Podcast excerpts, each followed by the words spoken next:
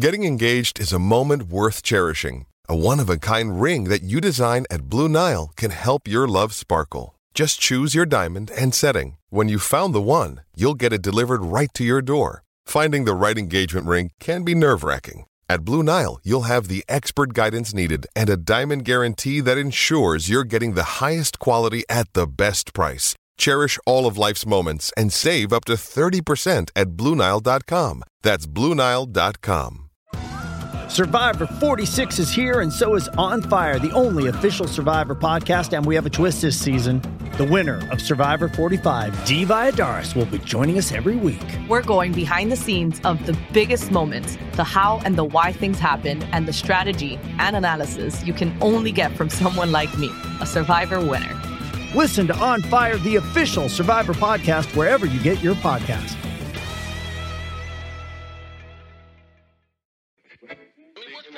Football focus doing? Last week they had Brady. This week they got. We're doing it. We're literally doing it differently from everybody else. As a matter of fact, moving forward from this point on, I will not make reference to PFF.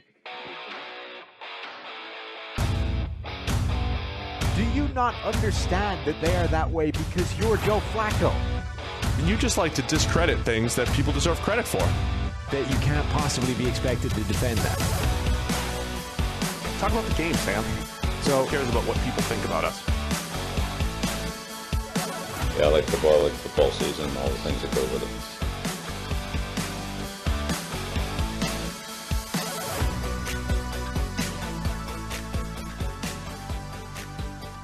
Welcome in to the PFF NFL podcast. Steve Palazzolo here with Sam Monson, and we are live on YouTube and just riding the excitement of preseason week one. It's the real week one. We had Hall of Fame week.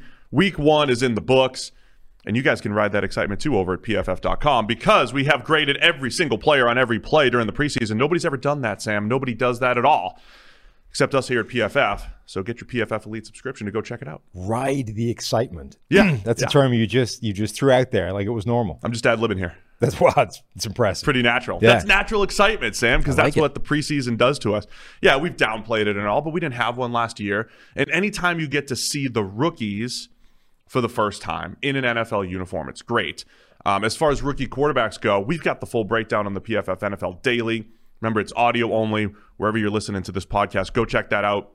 We break down all the rookie quarterbacks, and we're going to break down the rookie offensive and defensive players on the daily the next couple days. But what else stood out for you in the preseason this weekend? Yeah, there were a few interesting things. Obviously, the quarterbacks are the the big discussion. Um, I thought most of them looked pretty good. Yeah. Like it wasn't nobody came out of that game where you're like, ooh, yeah, You saw all the positives. You saw many of the negatives, right? I mean, yeah. there's- But nobody was like disastrous to the point where you're thinking, okay, none of those guys can start anytime soon. Like all of them, I think did something to to, to impress.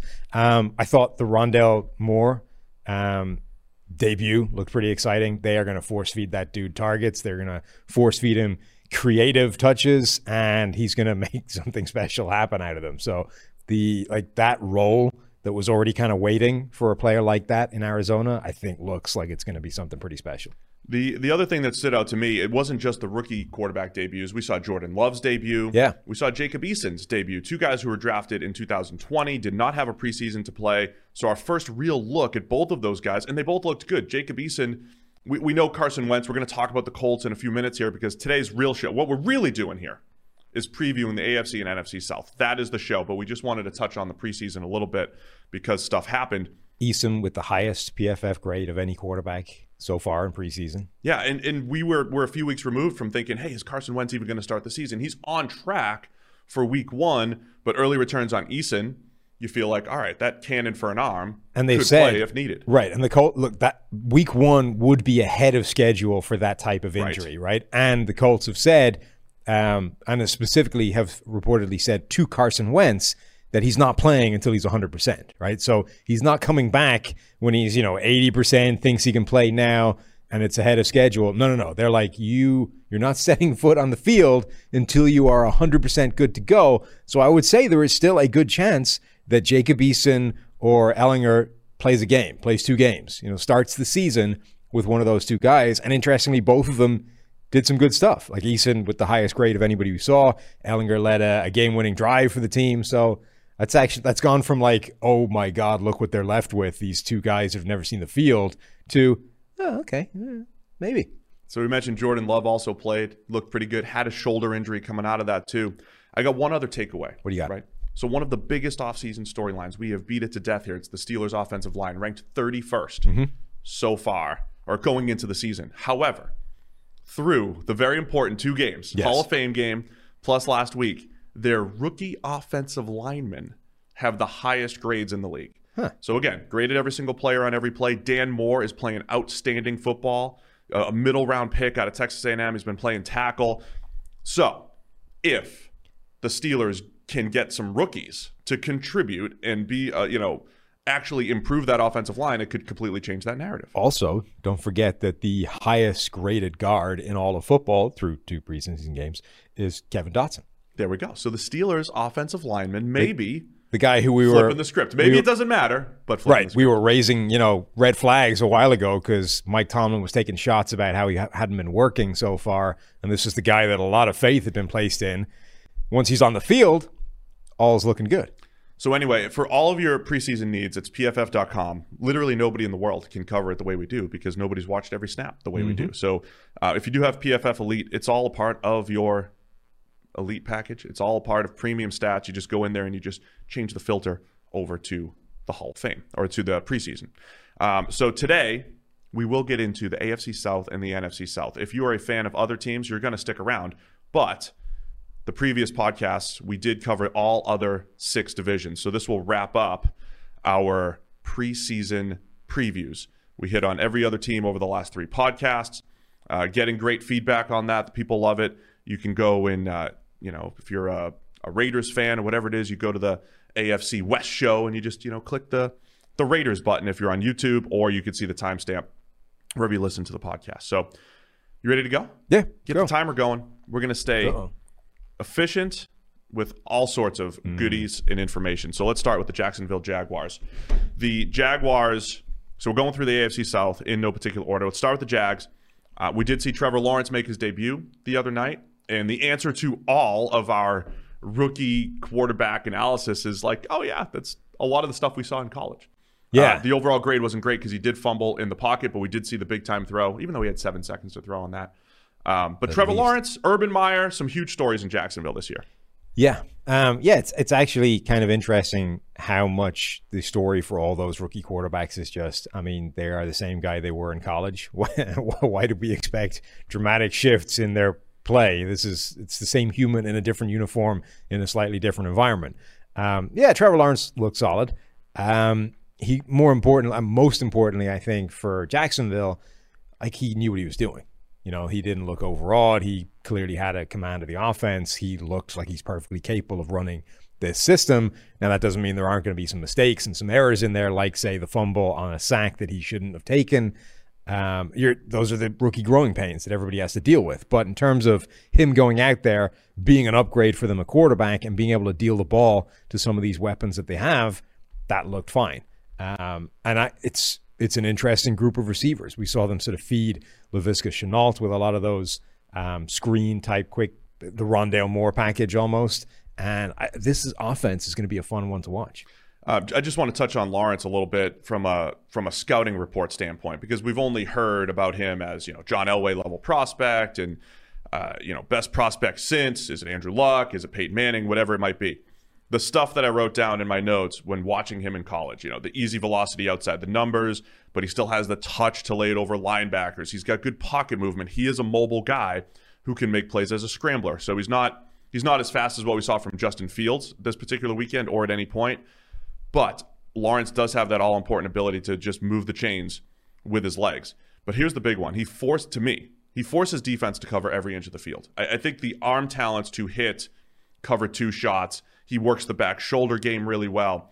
I think this is the most important part of Trevor Lawrence in his game. And I've said before, citing PFF Elite and you know premium stats once again, if Trevor Lawrence's career looks like Andrew Luck's, I wouldn't be all that surprised. And what Andrew Luck's career was, there was a, there was a rocky rookie season, but you but he elevated the Colts team overall because of of his big playability.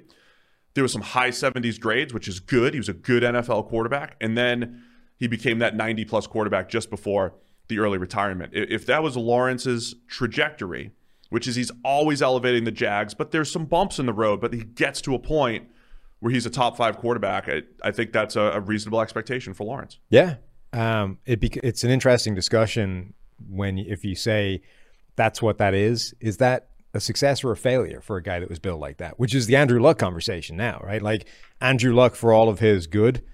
A, you can see how good he was by the difference between the Colts when he was there and when he wasn't. And B, you know, he was clearly the second best quarterback from that class. Russell Wilson's been better. You can make an argument that if you have another couple of years like this from Ryan Tannehill, he becomes the third best quarterback from that draft class.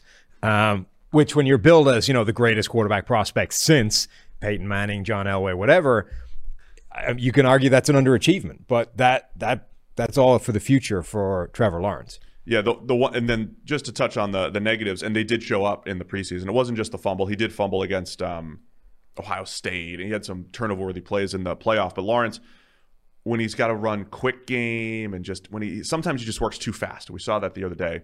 So it's to me, it's the quote a lot of the quote unquote easy stuff, and I use that term very much in quotes. Nothing is easy.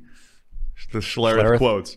Uh, nothing is easy in the NFL, but the stuff like just the five yard quick out or you know running quick game or quick footwork and you're getting the ball out on time and accurate. Sometimes I think Lawrence needs to be a little bit better Okay, in that area. so what's the biggest question mark for this Jacksonville team? The biggest question mark, I think, is just the Urban Meyer factor. Does he adjust to the NFL? Does he, you know, what does I think it's what does the offense look like overall with with how quickly Lawrence assimilates the NFL, but how do they handle all those pieces from a player eval standpoint? It's the offensive line. Yeah, I'm excited about that offense, like the potential and what they can do. And they've been talking a good game in terms of all of these uh, versatile weapons and guys that can become mismatch problems and all that kind of stuff. Uh, I'm curious to see how close to reality all of that talk manifests itself. Like if, if all of the creativity between um, Travis Etienne and uh, Laviska Shenault and all that kind of stuff, if all of that becomes like just Shenault being force fed bubble screens and then Etienne occasionally catching a pass out of the backfield, that's pretty disappointing. If, however, they use both those guys as you know chess pieces that can pivot from the backfield to wide receiver to back again, the way that the um, that that Urban Meyer's offense is a function in college, because that guy has a long track record of using positionless players. I guess whether it's Percy Harvin of Florida.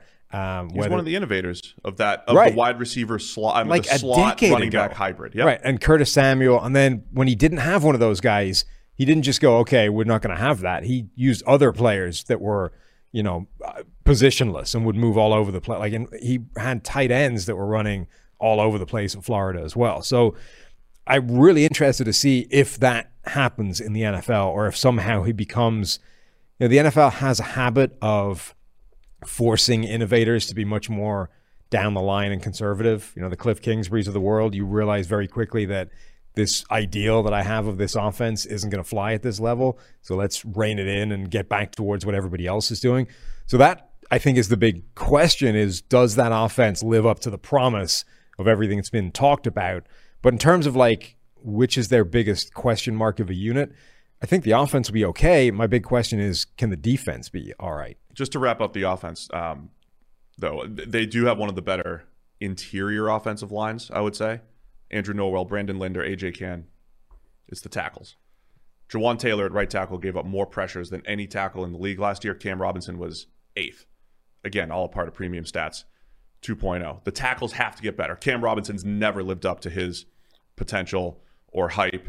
So that would be what to watch on the offense. The defense, absolutely is a question mark. Think about where they were. I know it was it's four years ago now, but 2017, one of the best defenses in the league, and not just play, playing like it, but with Jalen Ramsey, AJ Bouye were great in the secondary. They had one of the best pass rushes in the entire NFL, and that's slowly been depleted. I, I think on the defense, what does the, obviously I always start in the secondary. What does that secondary look like? Um, they're already talking about potentially trading last year's first round pick, CJ Henderson. Yeah. Uh, on paper, it should have been CJ Henderson and Shaquille Griffin, who they brought in via free agency. Then they draft Tyson Campbell, who's a big six foot two corner, supposedly to play the slot, which is again, slot doesn't always have to be the shorter, shifty corner if you play a lot of zone, but those are three big dudes on the outside, you know, at corner. We'll see if that remains the plan. So just how those pieces fit in the secondary, I think, is the biggest question. And then where does that pass rush come from? Yeah. I mean, they've invested, they've thrown a lot of high draft picks at the pass rush in recent years, and none of those guys have panned out yet. Um, they would love for one or two of them to show up this year. The secondary might have the biggest range of outcomes of any secondary in the NFL. Like, there's a lot of talented players in that group who have already shown up and like the high end and the low end of their play in the NFL. Like guys like Sidney Jones or, or Shaquille Griffin, CJ Henderson, if he's still there from last year. There's a lot of talent in that group, but you can also see the whole thing not working together and all those guys having like a low end season and the secondary is a train wreck. Um, but conceivably, if all those guys actually play up to their high end, it's like that's a good group. It's a talented group of players uh, who make plays on the ball, not just guys that can cover well, but guys that will actually create turnovers, force incompletions, all those kinds of things. Logically, it lands somewhere in the middle, and it will be a middling secondary, but that's an improvement over what it was last year. Uh, all of the guys that you mentioned too, even CJ Henderson, when he came out, you would say, well, his best year was his second to last year right. in college. Shaquille Griffin has had good seasons. Uh, part of it's the nature of cornerback play. Yeah. But you do have cornerbacks in the league who are more consistent and, and you know are are good year in year out from a production standpoint. So yeah, I believe it. Uh, all of those question marks, and then wrapping it up with the pass rush here. Josh Allen and K'Lavon Chaisson are the two first round edges there. Um, I like the way they stitched together the interior in free agency. Uh, Ray Robertson Harris and a big uh, Ray Robertson Harris, six foot seven, productive rotational player for the Bears. Malcolm Brown, who they're bringing in from the Saints, former Patriots first rounder, who is just a very good run stopper. I think they made some good moves there. But out of Allen and Chaisson, which one is more likely to take that big step as a pass rusher on the edge?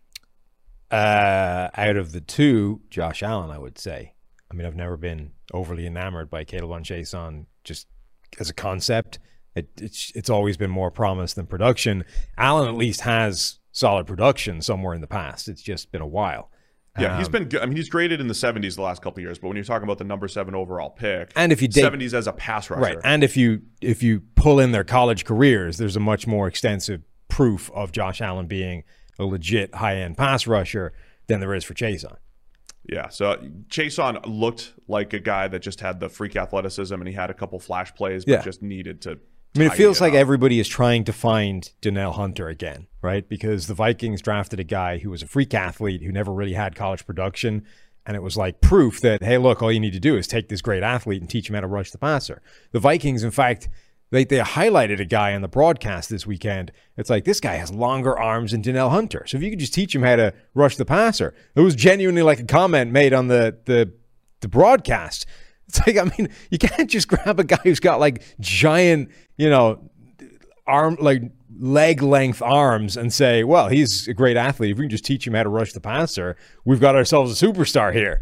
It's, I mean, there's more to it than that. For perspective, as we always say, of all of the PFF data points, the one that is most true from college to the NFL is pass rushing production. There are certainly outliers like Danielle Hunter. Yes. There are outliers everywhere, but if you are But the outlier shouldn't cause you to reverse your like position on how you find these players and just chase that. the most the the easiest PFF data point to use uh, too was probably pass rush and run defense grades for defensive linemen if you're trying to project guys going forward. So, uh, so what's the best case scenario for the Jaguars? And then they're over under six and a half. Sam, Best case scenario is Trevor Lawrence hits the ground running and looks like a good quarterback right out of the gate and immediately, you know, upgrades everything around him. And that offense does live up to the promise of everything they've been talking about with hybrid players and movable chess pieces and all those kinds of things. And it becomes an absolute nightmare for defenses to contend with.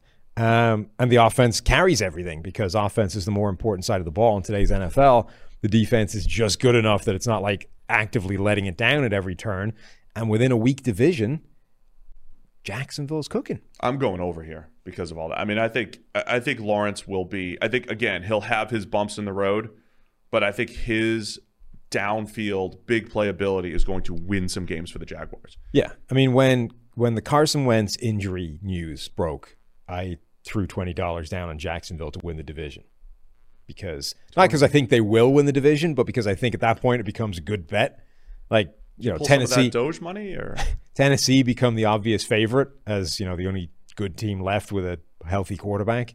Um, but if you're talking like what are the chances? Like Jacksonville, if Lawrence is good and if that offense lives up to its promise, that's worth a flutter. Worth a flutter, as they say. all right. So both going uh, over on the Jags here. I, I can't wait to see the Urban Meyer factor. I mean, that's the that's the other thing. He's going from great college coach to the NFL. It's a whole different world. It's a whole different dynamic. So those transitions are always always fascinating. I think they'll be much like the Jags off season. I'd say there's some good, some bad in there. Will be my prediction there. So before before we get into the next team in the AFC South, got to tell you about our friends over at Fantrax. It's free football fantasy league managing. It's the most customizable and easy to use, feature rich platform in the entire industry. PFF is gearing up to play our leagues on Fantrax this season. They feature multi team trades, bonus points for touchdowns of different yardage. And if you're coming from a different site, it's not a problem. Fantrax can import any of your current leagues completely free. Create a free account now using promo code PFF at fantrax.com slash PFF and get a chance to win a trip to any regular season game this year for you and your entire league, plus $6,000. Where would you want to go? It's promo code PFF at fantrax.com slash PFF. All right, who's next on my random list of AFC South teams? It's the Indianapolis Colts.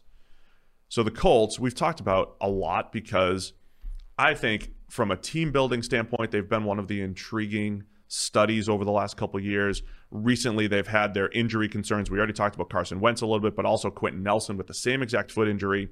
They're both reportedly on track to potentially play in week one, as you said. Um, the other injury issue, Eric Fisher, the left tackle. So, again, one of the reasons why I've loved the Colts is like, how do you set the timer? How do you solve this left tackle issue? Anthony Castonzo was there forever, just a good, solid left tackle, and, and it's a challenge to just replace a guy like Castonzo. We thought that the Colts might draft somebody. We thought they might go to free agency. They didn't. They waited. Second wave of free agency, they got the injured Eric Fisher, who might not be ready for the start of the season, which leaves Julian Davenport, who's never really played well. Will Holden, you know, big question mark there. But uh, on paper, when Fisher's there, the Colts have, by our numbers, the second best offensive line in the league. Carson Wentz coming in. What do you make of the Colts? Yeah, and it could easily be the best offensive line, you know, in any given season. I just listed all the biggest question marks, by the way. Yeah, well the done. injuries and everything. Um, and it's it's that's what it is, right? The biggest question marks on Indy are all the players that are hurt. Um, they they have been this fascinating study of building a franchise. Chris Ballard, I think, rightly gets a ton of credit for what they've done. Um, they, you know, PFF uh, Moo on Twitter, Timo Riske um, has done some work sort of showing how well the Colts have drafted versus everybody else. They've been one of the best drafting teams in the NFL. But the two question marks there are one, is that sustainable? Like, have they actually, are they actually good enough at the whole scouting and evaluation process to consistently be amongst the best couple of teams in the NFL over an extended period of time? Or are they just riding the high side of um, variance on that kind of stuff? And B, what do you do when it comes to second contracts for everybody? Because it's one thing, like if you actually do have an edge in terms of being able to evaluate better than everybody else, you're almost better off exploiting that. You are better off exploiting that by not handing the giant second contracts to all these guys at non-valuable positions. Ooh, so that's it, it- the interesting dynamic because as Timo has showed, Nobody has that. nobody is actually better at evaluating. Now, but you- if they believe they are, which most people tend to, right? This idea of like everybody buys into their own hype. If you've had a run of drafting like a superstar, you think, yeah, we're just better at this than everybody else. We'll just go find another Richard Sherman in the I don't, fifth round. No, I, I don't think that would keep them from locking up Quenton Nelson and Darius Maybe not Leonard Nelson, and, and Braden Smith. at some point, you can't keep throwing all of your cap at positions that don't really matter. But I think they would. So I, I think they look at you know even the Browns who were very analytically sound. They had some of their their guardrails hit the internet a few years ago. Like what do they believe in? They they believe in paying blue chip players, right? So I could easily obviously Quenton Nelson we believe is a blue chip player. You could consider Darius Leonard a blue chip player. Never pass on the guys that are the you know among the best at their position, even if the positional value isn't there. So I get it. I, I get the thought process. I also think what a I'm not going down the rabbit hole, but what an interesting discussion. Can people be self aware enough and say, I've had this good five year run. Should I continue it? Right. Right. So it, it's a great it's a great discussion point if you're in the if you're in the draft room or if you're in the room trying to to build a team. The biggest question, of course, though, has to be quarterback. You know, let's just let's just cite, and we're not going to spend all our time just on quarterbacks, but even with Carson Wentz. with Carson Wentz, it is the biggest question mark, right? Ca- Carson Wentz's season with career, remember it, good rookie season, great second season, almost MVP, gets hurt at the end. Then he's a mid tier average quarterback in 2018. By a grading standpoint, he's a mid tier average quarterback in 2019, but the entire offense falls apart. So his production falls apart in the second half as well. And then last year, Carson Wentz was the worst starting quarterback in the NFL. Yeah. There was no, there wasn't a data point alive. There wasn't a film study or anything that pointed to Carson Wentz dropping to the worst quarterback. He led the league. league in turnover worthy plays despite getting benched in like whenever it was, week 13. Yeah. Like they sat him down for the last month of the season and he still led the league. Yeah, it was bad. In turnover worthy plays. And there was no way of predicting that. So, of course, the biggest question mark. And so last year, for the nine millionth time, drink here on the uh, on the podcast. The first year that he did not have a top ten offensive line. So if you're using, if you're trying to cite reasons, it's like okay, he, Carson Wentz for the first time in his career did not have a top ten caliber offensive line protecting him. It shouldn't lead him to be the worst quarterback in the NFL. But again, the question is, I, I think the answer is he's a mid-tier quarterback. And what you saw is a peak, you saw a valley, but the but three years of his career he sat in the middle. That's the most likely outcome, a mid-tier quarterback, which is exactly what Philip Rivers was last year. So theoretically, the Colts should get similar quarterback to last year, but with a lot more volatility. Could be higher, could be lower, because that's been the nature of Wentz's career. Volatility and less durability. Um, because That now, too. now you've got to factor in Carson Wentz's injury history, which was already pretty extensive before it's like, oh, look, there's a bone like loose in his foot that's going to have to come out and cause him to be on the sideline five to 12 weeks. Like, he already had a pretty extensive injury history that kind of got glossed over when we were all debating just the move generally. You know, Indianapolis loading up and grabbing Carson Wentz, and that's the solution. Um, I think there were a lot of justifiable reasons for making that move, given what the rest of the quarterback landscape looked like. But it did kind of, you know, smooth over the idea of like this guy's been banged up a lot, and that has to factor into the idea of trading a first round pick or a potential first round pick to acquire him. So yeah, I think the good news is that offensive line should be excellent. Um, even if Quenton Nelson misses a game or two, even if Eric Fisher misses a game or two, it might be a bumpy start, but then it'll come together. And for most of the season, the Colts should have one of the best offensive lines in the NFL. I think that is crucial to Carson Wentz's success when he's there.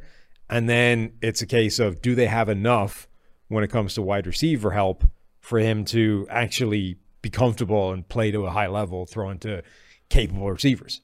T.Y. Hilton, Michael Pittman Jr., Parris Campbell, Zach Pascal.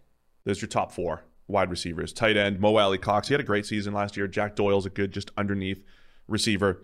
There's a lot of pretty good right there. Uh, Pittman could be uh, a bit of a breakout candidate, the second round pick from last year, big bodied possession receiver who's who's got some juice. Uh, Parris Campbell was always a project coming out of Ohio State and is best in a number three or four role where it's just kind of it's kind of like N'Keal Harry, unless Harry has completely turned the corner for the Patriots. But he's it's a lot like N'Keal Harry, where you just you're going to scheme up plays for Parris Campbell with the hope that he was going to become a one or a two. It's way too early even to say that that's the case. And T.Y. Hilton's just one of the better intermediate threats, that 10 to 19 yard level. Nothing screams, "Hey, defense, you got to stop this." Um, we'll see if that's enough. I would I I've been critical and said that's the thing I think that could hold the Colts back. And just as an aside, it certainly doesn't look like N'Keal Harry has turned the corner based off that first preseason game. You know, I mean, in the in training camp he had. Yeah, but 24 pass snaps was the most of any of their receivers. He had one target for for one catch for four yards on a shallow crossing route that you know just gets open as a matter of course.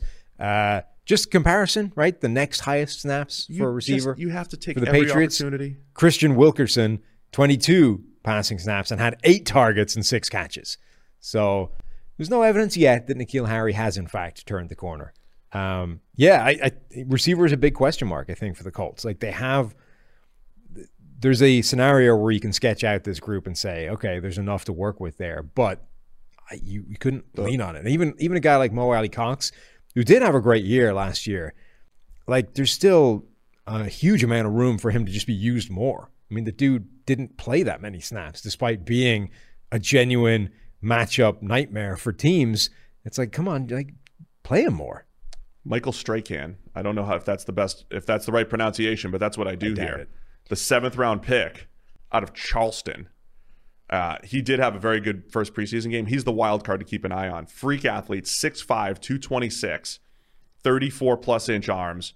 He ran a 4'5 If we just that teach him to rush the passer, we're in business. but like solid three cone. I mean, he just he moves really well, and you could kind of see a little clunky trying to catch the ball the other day, but he did have a nice high point, you know, for, you know, first down. He's the those are always the wild cards, right? If if just a guy emerges, it on paper the depth chart doesn't look great, but a guy like you know, it's a seventh round pick. I'm not saying you're banking on him, but it would take to me it would take something like Strachan emerging and being far better even than expected, and and and paying off the Colts investment in a six five, four five type of guy. Sure. Um, I would love to see them ramp up the amount of targets that a guy like Mo Cox gets. He had 36 targets last year. That's less than Trey Burton had, had in that offense. Yeah, and he he's It's- 267 and looks like a receiver Right. sometimes the way he three plays. more than Jack Doyle had. Like they, there's no reason that guy can't have 75 plus targets in a season. You This just is- need to play him more. This is why I've again I think the Colts are one of the most fascinating studies because uh, a guy like Mo Alie-Cox on the roster, Strachan in the in the seventh round. Uh, defensively, they got a guy like Darius Leonard who's got length and speed. They did the same thing with Bobby Okereke at at linebacker. Uh, Grover Stewart, just a big monster at defensive tackle. They've gotten a lot of really good athletes from small schools, from all over the place, and they're they're finding productive players at the NFL level. Defensively, Colts had one of the worst pass rush grades in the NFL last year, so they addressed it with their first two draft picks. So as much as we've talked about the offense and their line and all that, the defense comes with questions as well. The biggest one, I think, being the pass rush. Yeah, and how Kwity Paye plays right off the bat is going to be interesting. They're using or moving him around the formation a lot more and asking him to play um, all over the place. That's going to be interesting to see. Obviously, the reports so far have been how impressed everybody is at how quickly he's picking it up and all those kinds of things. But you know, we'll see. Uh, the other thing the Colts have done defensively, zone heavy scheme where they have they have protected their cornerbacks a little bit. So uh, Xavier Rhodes comes in and, and really bounces back after his career was just going just ta- just south. Uh, Rock Ya-Sin, couple yeah, first second rounder a couple years ago, he's been up and down. TJ Carrie, uh, so it's not you know Kenny Moore's been a good solid slot corner, but it's you're not it's not the best cornerback room in the NFL, but schematically zone heavy system. They've done a good job there. Julian Blackmon and, and Khari Willis have been solid safeties for them as well. So um, it's a lot of I just good and solid, and their stars are at guard and at linebacker, and uh, it, it's a, it's a good roster. But you know we'll see what we'll see if Wentz can elevate them because they were a playoff team last year, and if they're they need to be elevated to win a playoff game this year. So, what is their best case scenario? What's their ceiling? I, I I think I think it's Wentz turns back the clock a little bit. I don't think he has to play like a top ten quarterback necessarily, but you know he was he's a big arm dude who can get the ball down the field. Right. And I think you you hit the high end of Wentz's volatility. The defense continues to make plays. The rookie pass rushers come together. And you know, for all we talk about the playmakers, they were about a mid-tier unit last year. Get one of those guys to emerge. Michael Pittman emerges, or somebody emerges to to really elevate that unit. Over Yeah. under nine. I mean, I think the important thing is that I don't think MVP caliber 2017 Wentz. I don't think that's even in their best case scenario. I just don't think that's attainable. Like that was a freak run that is just not going to happen again. And even Frank Reich, when he was talking about like, yeah, there, there's still a good quarterback there, and Carson Wentz was talking about his 2019 tape, not his 2017 tape. Like, I think there's almost an acceptance that that year was lightning in a bottle, and that's not coming again. Um, so if you get 2019 Carson Wentz, the the caliber of player he was that year, um, I think you're okay. Like your quarterback position is fine. If he plays slightly better than that, that's probably their best case scenario. The offensive line is good, provides a great footing for Jonathan Taylor and the running backs to have incredible production. And then as just like Michael Pittman takes that step forward, somewhere in that offense, there's enough playmakers for them to keep ticking. And their best case scenario is, you know, they keep pace with the Titans and they challenge for that division and make the playoffs. I don't see them going much beyond that. Yeah, they would need a few other a few other pieces to get better if they're going to make a you know go to the AFC Championship or Yeah, like I, I, even if you're looking for like best case scenario, it's tough to envisage how they beat teams like Kansas City, even Cleveland, like in the playoffs once they get there. I think the Colts have built a roster the way the Titans were a couple years ago, the nine and seven Mariotas. uh, They've built this team that's a nine or ten win team in a, on a 17 game schedule every year. I think you know just a good solid team, but we'll see if they can get over that hump. Nine, uh, so that sets us. The over under is at nine, right about what I think they are. So good Yeah. job again. By the way, DraftKings supplying all of these lines for us. The over under is nine at DraftKings. Where are you going? Over nine, maybe. I'll say, oh man, I want to say over. I really like a lot of what they've done. I'll say over, but man, the injury stuff really scares me. I mean, I think they could. I think ten and seven is a realistic Colt season. yeah, they were- they were an 11 win side last year with Philip Rivers, who wasn't. I mean, Philip Rivers was okay. Yeah. Like if Carson Wentz plays okay Rivers had a few rough games with an extra, Remember how? yeah, Remember how he Right. either played solid or he was just really bad. When he was really bad, they if Wentz plays okay and the Colts have an extra game to play with, the 17 game schedule, they can get to 10 wins, surely. There you go. So Sam's going over. I'm going over. And we're talking a little bit of boxing because it's Pacquiao versus Ugas this weekend. DraftKings Sportsbook, America's top rated sportsbook app, is offering 100 to 1 odds on a punch being landed at any point during the fight. Did you hear that? That's right. $1 on either fighter. And if a punch lands during the fight, it probably is going to happen. Hmm. You'll cash in $100 in free credits. So download the top rated DraftKings Sportsbook app now. Use your promo code PFF when you sign up. Turn that $1 into $100 in free credits when you bet on either fighter to win and a punch is landed during the fight. Place your bet and watch the fists fly this weekend. That's code PFF to turn $1 into $100 in free credits only at DraftKings Sportsbook. And of course, Sam, you know you must be 21 or older in New Jersey, Indiana, or Pennsylvania only. New customers only. Restrictions apply. See DraftKings.com slash sportsbook for details. Gambling problem? Call 1-800-GAMBLER or 1-800-9-WITH-IT. That's in Indiana. Yeah, it's just it's so smooth. And I even forgot the Indiana thing, and then I salvaged it and put it at the end. I can't teach that. If anybody needs a uh, voiceover, voice actor, Not even the voiceover. At You're, the, you're specifically limited to. Uh, I am very limited. terms I, and I conditions. cannot- I've got one tone. I, I, if could, you need a voice actor for terms and conditions, Steve's your guy. I have overtaken George as the best terms and conditions guy in the. Nicely uh, done. I mean, it's a long road to get there, but you you stuck it in. You you you know you, you kept grinding just day after day. Just still- get better one one day at a time. I like having him as our Western here you are. Terms and conditions guy, though. All right, Tennessee Titans. Let's talk about the Titans. What a fascinating offseason the Titans had. I mean, if you go back and listen to us in February or March, say March after free agency hit, the Titans had as many question marks remaining as any team. You know, they were the team that went into the draft, and it's like, man, we got to figure out. You got to figure out tackle. You got to figure out corner. You got to figure out receiver. Uh, in in on paper, again, they've done a lot of that. They drafted Caleb Farley in the first round to play corner. They drafted Dillon Radunz, who's playing guard and tackle, but they did draft a you know a guy that could potentially be the starting right tackle, and then they trade for Julio Jones. Um, so the Titans, the dudes, man, it's going to be all about their elite athletes and playmakers on offense and seeing how far they can carry. And they were one of those teams that gave us helpfully almost nothing in terms of uh, preseason debut information because all of their players of consequence didn't play. Yeah. Uh, pretty much nobody that's going to play for them in the regular season saw any game time whatsoever uh, against the See Atlanta. Falcons, um, except poor old Kevin Byard had to play five snaps, get out there, you know, show show him how it's done. Somebody's got to play. Right. Rashaan Evans played six.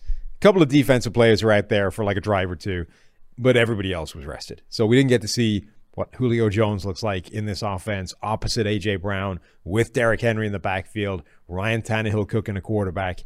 That's the interesting thing is how much can Julio Jones on his own like enhance the qualities of everybody else on that offense? Because you know when Corey Davis emerged last year I think it was largely because AJ Brown has become such a dominant playmaker in his own right that suddenly Corey Davis gets almost no attention whatsoever. And if you're not paying any attention to Corey Davis, he's good enough to show up and have big games and over a course of a season be one of the most efficient receivers in the NFL in terms of yards per route run and all those kinds of things.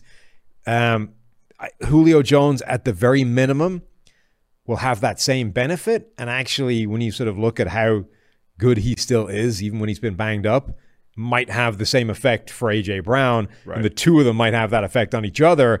Like him arriving in this offense has a chance to make this thing insanely good versus even what it was last year. Look, do we should they be called the Tennessee Outliers? The the team that outliers. uh, just because you know Derrick Henry, we the more we've studied running backs and said, okay, maybe predicting running back play is is still just all over the place, right?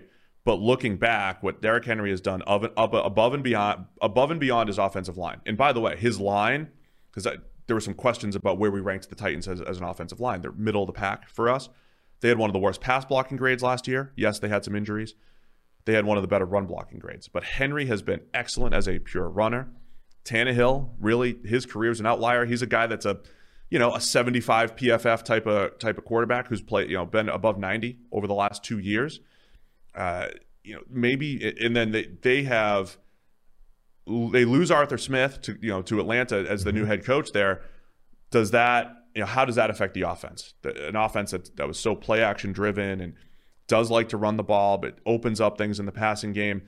I, I, I can't wait to see it, man, because AJ Brown is definitely one of those guys that completely elevates everybody around him. There are a handful of receivers around the league. Julio's one of them.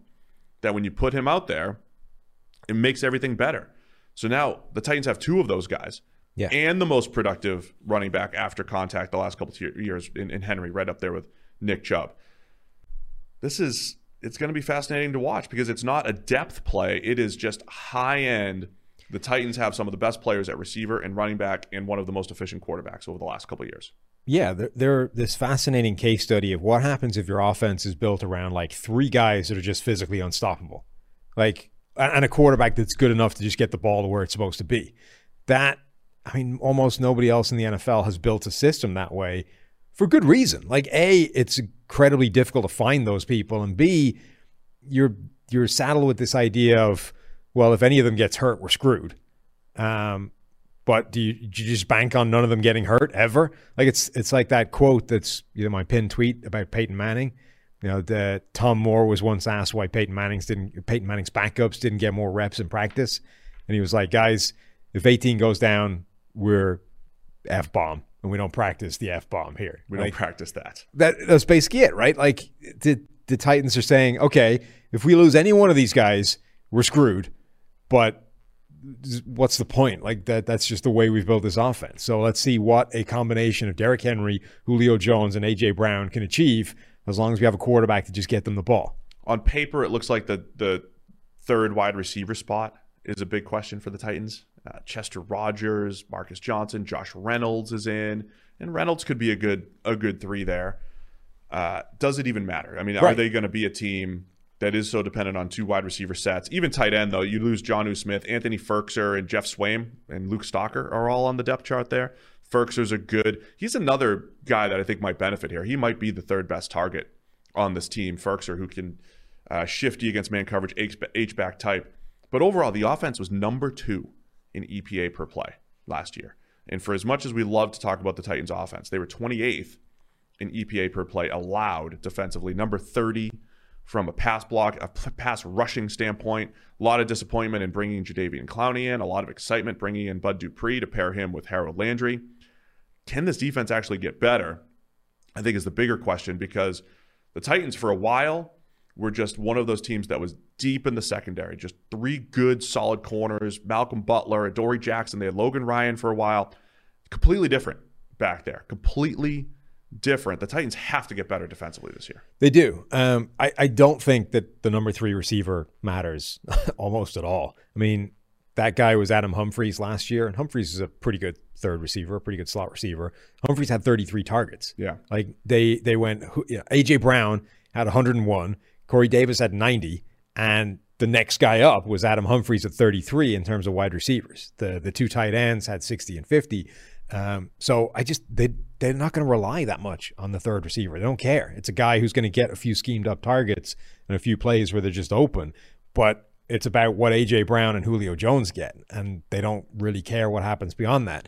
Losing Jonnu Smith, sure, it's I think that is a blow, but Ferguson was still there. Ferguson was pretty much as big a, a part of the offense last year as Jonnu Smith was, and either his his targets get scaled up or the next guy just gets a slightly lower role, and they make up for that by the fact that Julio Jones is there. Their biggest question mark, I think, is that defense and how all of these guys that they brought in coalesce and become like a good, particularly a secondary. In terms of names, that's a really intriguing, actually, Like quite, yeah, quite an enticing group. But Kevin Byard, Amar- Amani Hooker, Caleb Farley, who I think is talent wise the number one cornerback in this draft class, even if he was a, a massive injury question mark. Jack Rabbit Jenkins um, and Kristian Fulton. Jack Rabbit is uh, the artist formerly known as Janoris. Yes.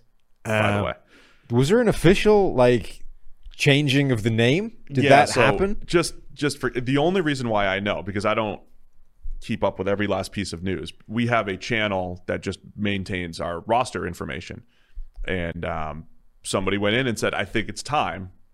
Janoris wants to go by Jackrabbit. We need to make the move in our system. So when we do these podcasts, I always encourage you to go to pff.com, go to our He is listed on the Titans website as Jack He's Rabbit Jack Jenkins. Rabbit. So we had to make the move in our system as well. But go to pff.com, use the depth chart, and you can kind of see everybody we're talking about. But yeah, I just I'm curious your thoughts on the combination of uh, Caleb Farley and Jack Rabbit as a one-two punch at corner. Yeah, I mean, just that that five as a secondary, right, including sort of slot corner. with Fulton. Talent wise, that's a really intriguing group, and I like I- like every name in it as in terms of what they're capable of. Right, the the chances of that group be, being good, I think, are definitely there. But they're all various forms of question marks. Like Kevin Byard is the only one that's like a, a sort of nailed on, solid. He will be good. Um, the rest of them could all be pretty much anywhere. Like even Jack Rabbit, Jenkins, it's kind of been all over the place in terms, eh, not all over the place, but He's landed at a solid grade, Right. but how he gets there is he has some games. And there was a period of Well, he makes a time lot of where it plays on the looked like he was capable of so much more than that. And then actually, the more you look at his career, the more it looks sort of like Cam Newton, where there's actually a fairly static baseline and then this one insane spike where everyone's like, oh, that guy's an MVP caliber player. Jenkins is the same kind of thing. It's like actually his career has been incredibly consistent um, with this one spike where everyone's like, oh, hang on, we might have this crazy talented number one corner on our hands. I don't want to beat the Bud Dupree story to death, but uh, his last few full season grades 62, 55, 61, 77 was the breakout year in 2019, but last year back down to 60. Again, Bud has always had high sack totals. He plays the game hard. He always has a lot of cleanup pressures. I mean, he is he works really hard. I don't think he just doesn't win one on ones a lot. And so that is a perfect fit for where he came from, which is the Steelers. If the Titans are expecting him to come in and win one on ones, even at a higher rate than Jadeveon Clowney did last year, it might not happen. And, Well, and Harold Landry hasn't been much better. I was going to say on the other side. Perhaps a better comparison is Harold Landry, whose career so far has been a fairly obvious disappointment. If Bud Dupree had a better pass rushing performance than Harold Landry this year, it would be an upgrade over his career baseline. Like Yeah. that's the the difference in perception is absolutely insane based off essentially just the environment around them. Like Harold Landry has been stuck having to be the guy in Tennessee, and because he hasn't been, it's like, well, that guy's is basically a draft bust. Um, but Dupree has been as bad, if not worse. But he's in an environment where he never has to win one on ones. He's got five other guys, all of whom can win one on ones. So he gets a ton of cleanup pressure and sacks and production. That's like, oh, Bud Dupree's a, a legit pass rusher right there. The, the one the one thing in Bud Dupree's favor is he does rush against left tackles a lot, which is usually more difficult. The best pass protectors generally at left tackle, but it's not a complete pass. But those guys got to play. Harold Landry, Bud Dupree got to create pressure. Jeffrey Simmons has is the only guy that's been consistently good that's lining up on the interior, 83 grade last year. And they need, you know, linebacker Jayon Brown to be healthy again, one of the better coverage linebackers in the NFL when healthy. All I know is this defense has a lot of what ifs, but again, that secondary is intriguing as as you said. I think there's a chance that they are that they're just better than they were last year. The the pass rush could be better just by default. Yeah. Being that low, it could certainly be- be better. The over under for the Titans is identical to the Colts. It's at 9. The big question is that secondary. It feels a lot like Cleveland secondary, which is like I like every player that's been added to it individually. The question is how does it all go together year one? Will they all play well? and the chances are they won't. Like there'll be some distribution of some guys hit, some guys don't. Like if you know Kristian Fulton doesn't turn out to be the player that we thought he was at draft time, or Amani Hooker doesn't play well, or Caleb Farley struggles out of the gate because rookie cornerbacks do. That wouldn't be in, in the least bit surprising and would impact the overall effectiveness of the of the secondary. But I I think that is their big question mark. And if it comes out as being slightly above average or even just average, it's a big step forward over where it was last year, where the defense was like actively hampering the entire team. Todd Overall, Downing got to be over. Todd Downing takes over the play calling too. We see this a lot around the league. You get a play caller who leaves, who left just a very positive impression, like Arthur Smith. You have somebody else who just has a history of being a coordinator, has had his, his some good and some bad. Can you replicate what Arthur Smith did with the play action heavy system and the efficient run game and the whole thing? So there are questions for the Titans, certainly. Over unders nine. Again, same thing as the Titans, Over. um, as the Colts. So we're going over on all three. I want to lean over too. I mean, Don't worry, we're going to hammer the under on the Texans. Don't worry. whatever it is, Whatever. doesn't matter. It's a half a, half a game Yeah, under. Under. So yeah, that's it. I mean, they're a better team than that. They're, they'll win double digit games. All right, hammering the over on the Titans as well. All right, let's wrap up the AFC South Oh god, with the Houston Texans. we're not going to need a full 15 minutes for this, You want to give them five minutes? unless you want 15 minutes of just abuse. Houston fans do not want to even even preview this season. We What's their biggest question mark, Steve? When they're going to end training camp? I think Yeah. the biggest question mark. I think that's hilarious. I just there were two tact of all the tactical moves that the Texans have made, and they've made a lot this year. They added like 900 players to their roster, and when I look at their roster, our depth chart here, it's a whole sea of red and orange and yellow. So they they the Deshaun Watson thing has become such a, a headache for them that they legitimately like petitioned the NFL to basically just stop training camp.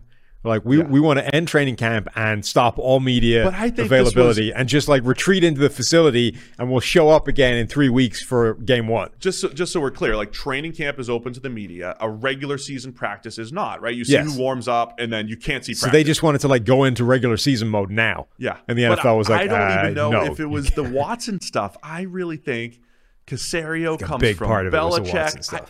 Watson I- stuff. but they did the whole thing at minicamp where they're like, "Ooh, we're not going to put numbers, so you don't know who the players Right. are." But now- you're not going to get any strategic advantage when you see the Texans practice. I will defend them briefly and say that the NFL is kind of screwing them with this whole Deshaun Watson thing, right? This guy They should know what's is happening. buried under a world of litigation right now 22 civil accusations, however many criminal there are. Um, and the NFL has investigated this. Like they've talked to witnesses, they have been running their own investigation as part of this uh, Eliot Ness Goodell like investigative arm that they have to run their own justice system off to the side and haven't put him on the commissioner's exempt list.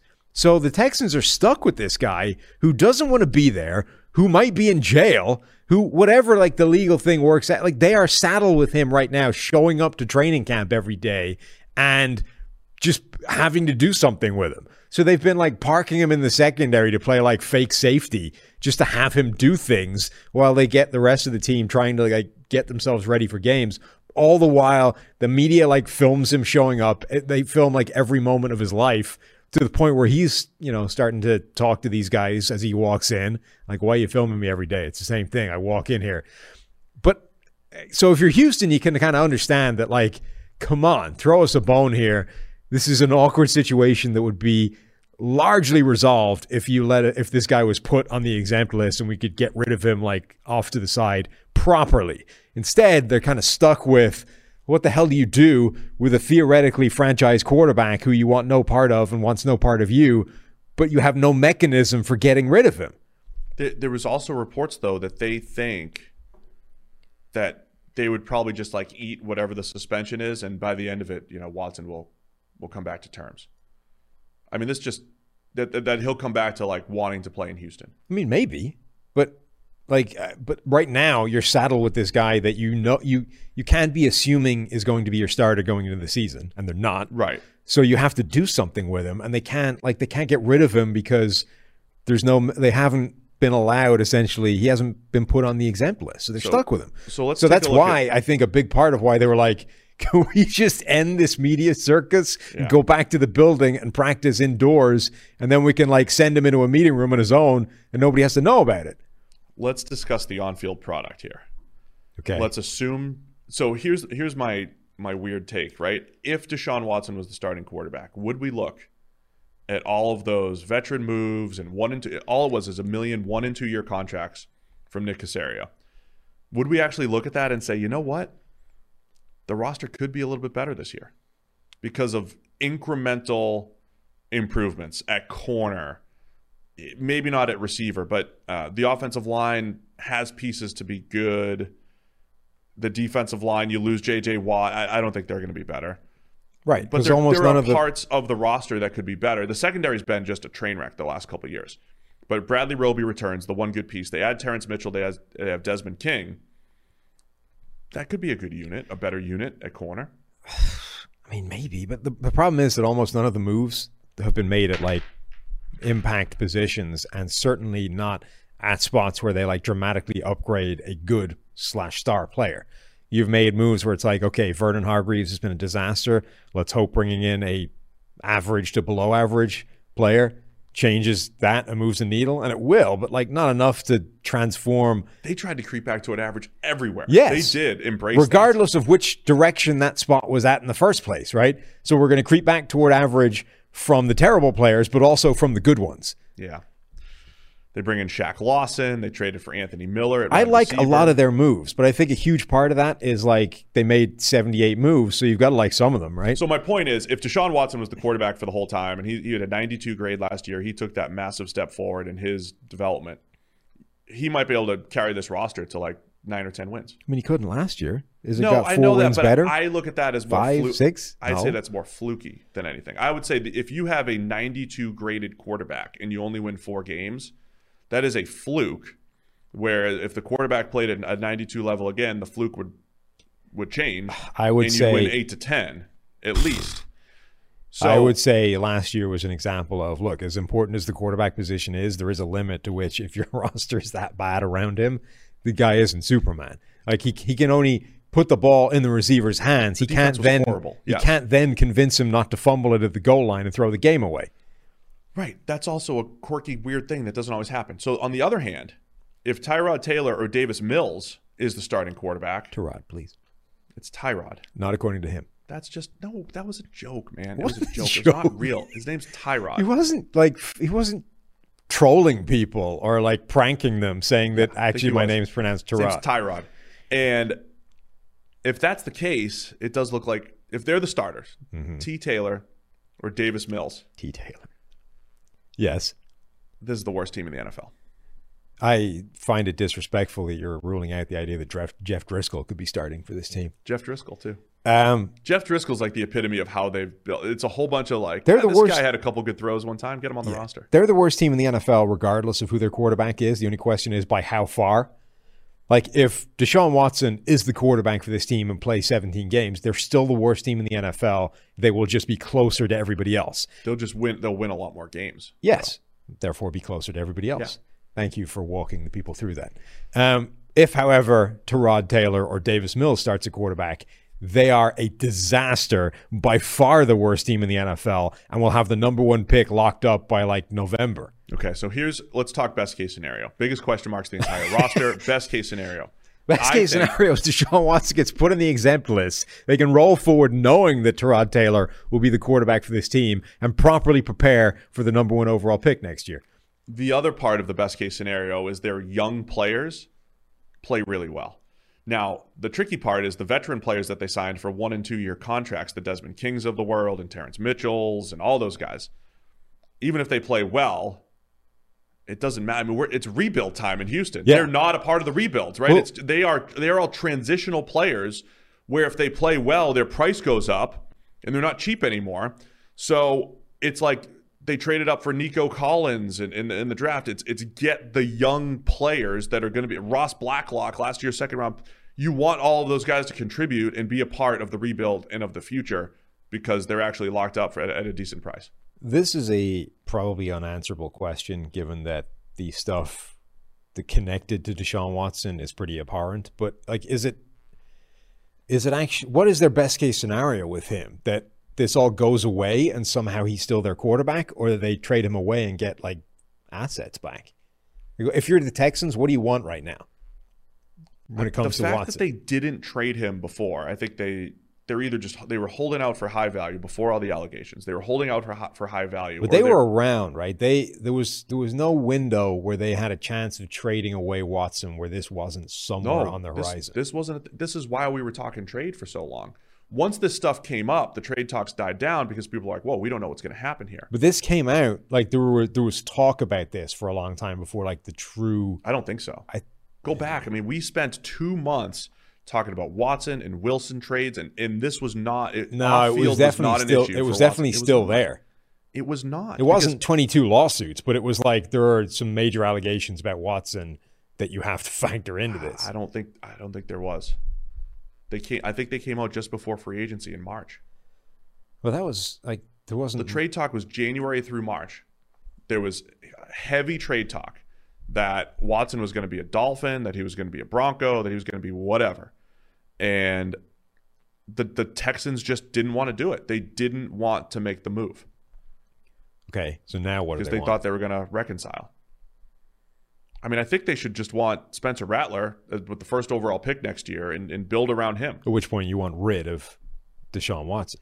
Yeah. You want to get whatever you can yeah, I for think him. I think I would I would maximize the the value as well as like their as best case scenario is somehow the Watson stuff gets parked properly to the side. He gets on the exempt list. They can move on with Tyrod Taylor at quarterback, and then some like a higher percentage than looks possible of the short term, low risk gambles that um, they've taken with all these players they brought in actually turn out to be parts of the future. So like some of the moves that I really like, like Kevin Pierre-Louis has come in to play linebacker. That guy's like been around the league for a while. He was started off as you know buried on the depth chart, but started to get shots and looks like a really good coverage linebacker. Yeah. Pair him next to Zach Cunningham, potentially that's a really interesting duo I like of Cunningham a lot. He, he wasn't good last year, but I like him a lot. Right. Like Yeah. if a guy like Kevin Pierre-Louis pans out and suddenly you've got this legit coverage player next to Cunningham who's a tackling machine, that that's great. Like that's a really interesting move. You can then lock him up for a longer term and he's part of your rebuild and you've got that. Same with, you know, Desmond King rediscovers his form where he was one of the best slot defenders in the NFL for the first couple of years. Boom. That's like an important piece that you fixed in your defense and it cost you almost nothing. Okay, you'll have to re up him for a longer term thing. But basically, if they can just roll through the season and discover, you know, four or five pieces that cost them almost nothing to have a look at, but actually turn out to be important pieces that they can then plug in as part of a long term rebuild, that that's all they can be hoping for this year. So that's your best case scenario for the Texans. The over under is four, Sam. You still Under. going under? Under all the way through. Under all the way through. So that's the AFC South. Let's go Boom. NFC South. Look at that. Who did I start with? Atlanta Falcons? Yep. Atlanta Falcons. We started with A's. This one almost alphabetical? nope. Saints are next. Yeah. Falcons are first. Okay. Julio Jones out, Kyle Pitts in, Matt Ryan's back, Arthur Smith takes over at head coach. Uh, what's the biggest question mark in Atlanta? Uh, what does can can Arthur Smith sort of resuscitate this offense that's been on the decline since the, since 28-3 essentially? Since that Super Bowl collapse where they had it all put together the offense was fantastic Kyle Shanahan they're like a play away from winning a Super Bowl and the realization of this entire project has come to fruition. And then since that moment it has just been a steady decline in the wrong direction. And, a and a disappointment too because for the Falcons they were they were a good roster for Yeah. a while and the roster slowly got depleted. The offensive line fell apart one year. They had to throw draft picks at it. Then the defense fell apart. Everything has slowly fallen apart since that Super Bowl year. yeah so Ar- Maintaining excellence in the NFL is difficult. It really is. Um, Arthur Smith has been one of the best offensive coordinators in the NFL. Um, has been the guy running that Tennessee system, which has been.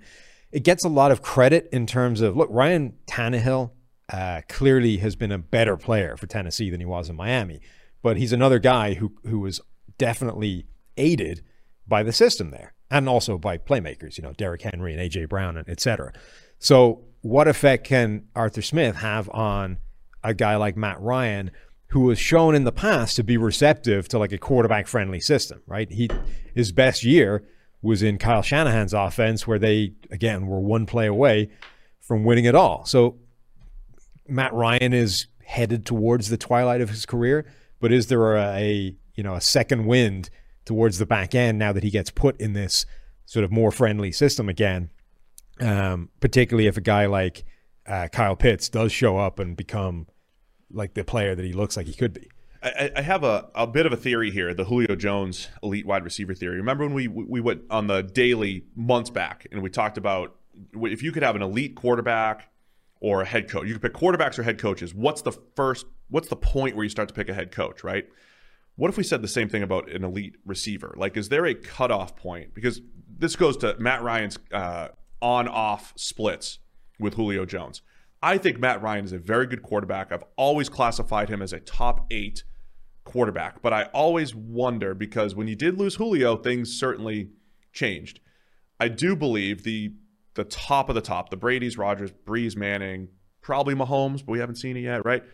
I think those guys can handle the lesser supporting cast. But is it if you were talking Julio Jones or Antonio Brown at his peak or uh, Matt Matt Ryan's legacy is going to be that his he his his performance has always been the inflection point at which point the rules change in every scenario. It really is, right? right? I think he's a tier two quarterback. I think he's above tier three. But he's that point. He is Yeah. the pivot point at which at wh- where all of the rules for elite quarterbacks and their relationship with coaches or receivers or offensive line, everything changes at Matt Ryan. That will be that guy's legacy. That he was an incredibly good player, but he was the inflection point at which stage all of the graphs for the relationship between elite quarterbacks and everything else shift at Matt Ryan because he's that step down. because he's his play. Look, I mean, every quarterback's play will elevate theoretically with a Julio or with a Kyle Shanahan. The problem is though without Julio stuff, and and it's not always fair too because when you lose your elite receiver, chances are your team hasn't built like your number your your team building assumes Julio Jones is there. It's not completely fair because other quarterbacks have say Keenan Allen or whatever other number one wide receiver, T.Y. Hilton or whoever it is. Anyway, that's always my what I think about with with Matt Ryan. So Kyle Pitts will come in and steal some of those targets, and he reportedly he's looking great at camp. Calvin Ridley's another fantastic receiver, but in today's NFL, I know they couldn't afford Julio Jones, but if they had Julio and Calvin Ridley and Kyle Pitts, that's how you win in today's NFL. Go cover these guys. We're going to score 30. Good luck. Yeah, it, it is a little bit unfortunate that you're like, hey, we're bringing in Arthur Smith. He's this great offensive mind. He's going to elevate us back to those Super Bowl levels when it comes to the offense. And then it's like, but we're going to chop out his knee. You know, the first one of the first moves we make is going to be trading away his best player. Um, and Julio Jones still is their best player despite injuries and uh, and a lack of you know some missing time over the past couple of years. He's still the best player on that offense. So that is unfortunate that you it's now Arthur Smith it's sort of like the Ram situation again where it's like not only do you need to upgrade everything in your power but you need to offset what we just did to you in terms of trading away the most impactful player on this offense. So that is a shame. Um their big I think their biggest question mark is though how much he can elevate everything there. so Ryan, 83 grade last year. Uh, he had some really rough games. He had some good games, and that's been the last couple seasons. I think for Matt Ryan, the offensive line questions on the interior here. Uh, they Alex Mack regressed last year. He's he's in his mid 30s. He moves on to San Francisco. He's gone. Matt Hennessy, uh, most likely to replace him there. Left guard has been an issue for a while. Uh, and right tackle Kaleb McGary got better last year, former first round pick. He heads into year three. They really need that third year bump that, that that I always reference. They need that from him. So the line could get a little bit better. They're also for Arthur Smith going from Derrick Henry, the best the best running running back over the last couple of years. They've gone with the uh, you know running backs don't matter style. Like oh, we'll just bring in Mike Davis. We'll bring in whoever. Cordell Cordarrelle Patterson's on the depth chart there. Yeah. So I think there's some faith that the outside zone scheme that they're going to implement and everything can um, can elevate that run game and that they're going to try to win through the pass. Yeah, I think so, and I think it's a smart thing to be doing. Uh, Mike Davis also played pretty well when he came. He's in. good. I mean, he's a good. You could tackle. You, you could break tackles. He's he's kind of your classic. He'll maximize the ten to fifteen yard runs. Don't know if he'll take any of the house. Right, and then the other big question mark is like, how is that defense going to? That's what I wanted to get to. Terrible. What a mess they they were the last couple of years. Uh, Dean Pees is there. I mean, so you're you're going from the old school, the old school now. You're going from the Seattle cover three, Dan Quinn, very consistent, same coverage every single week. Let's master it. To Pees, who's done a good job with the Ravens, with the Titans, kind of you know scheming up pressure, a lot of five man rushes, and I think they need that. I mean, it's Grady Jarrett who can rush the passer, and not a whole lot else on that on that defensive line. Dante Fowler, they, they I think they overpaid for Fowler after he had his Aaron Donald career high sack total in 2019. Uh, they don't have a whole lot of guys that you could just trust winning one on one up front, and then the secondary, even bigger question mark maybe even than the defensive line. Yeah, it really is. I mean, it's it's Grady Jarrett, and who the hell else is going to show up? Um, I, I think you should expect Deion Jones to get back to being something like his best, but I don't think it's a coincidence that like his decline has come in tandem with like everything around him falling apart. Like Deion Jones' job is more difficult when the players around him are bad than it is when they're good. So Grady Jarrett has been the one superstar that's been able to show up. Whatever his job, I think it's I think it's easier for an interior defensive lineman to do that than it is for a linebacker. Like the linebacker's job is already amongst the hardest in the NFL. It gets made exponentially more difficult when the players around you suck and you have to try and make up for other people's failings. Grady Jarrett just has to beat his dude, right? Now, okay, the the assignments might get more difficult in terms of double teams or whatever, but I think it's still an easier thing to show up and be really good than it is for for Deion Jones when the stuff around you is bad. Like AJ Terrell needs to take a big step forward in year two, along with every other rookie cornerback last year. Um, it's tough to see. It's tough to see the obvious areas of improvement with this group. The cornerback depth chart includes Terrell, who you just mentioned, Fabian Moreau, Isaiah Oliver. You know, they've just been, both of those guys just been okay during their career. Kendall Sheffield showed some promise as a rookie in 2019, only had a 40 grade last year. Richie Grant, who they drafted in the second round, safety by name, but a guy I always I liked him as an overhang slot type of player. That's where he played in the preseason game the other night. So I think Richie Grant could play some of that slot safety hybrid. They bring in Erik Harris at safety and uh, Duron Harmon at safety. Solid, solid, solid. You're just using the, the word solid a lot. But I mean, they need a lot of these guys to play at their best to get the secondary back on track. I think I think Pees can transition them pretty well just because again, it's the schemed up pressure. Because is this the worst group of edge rushers in the league?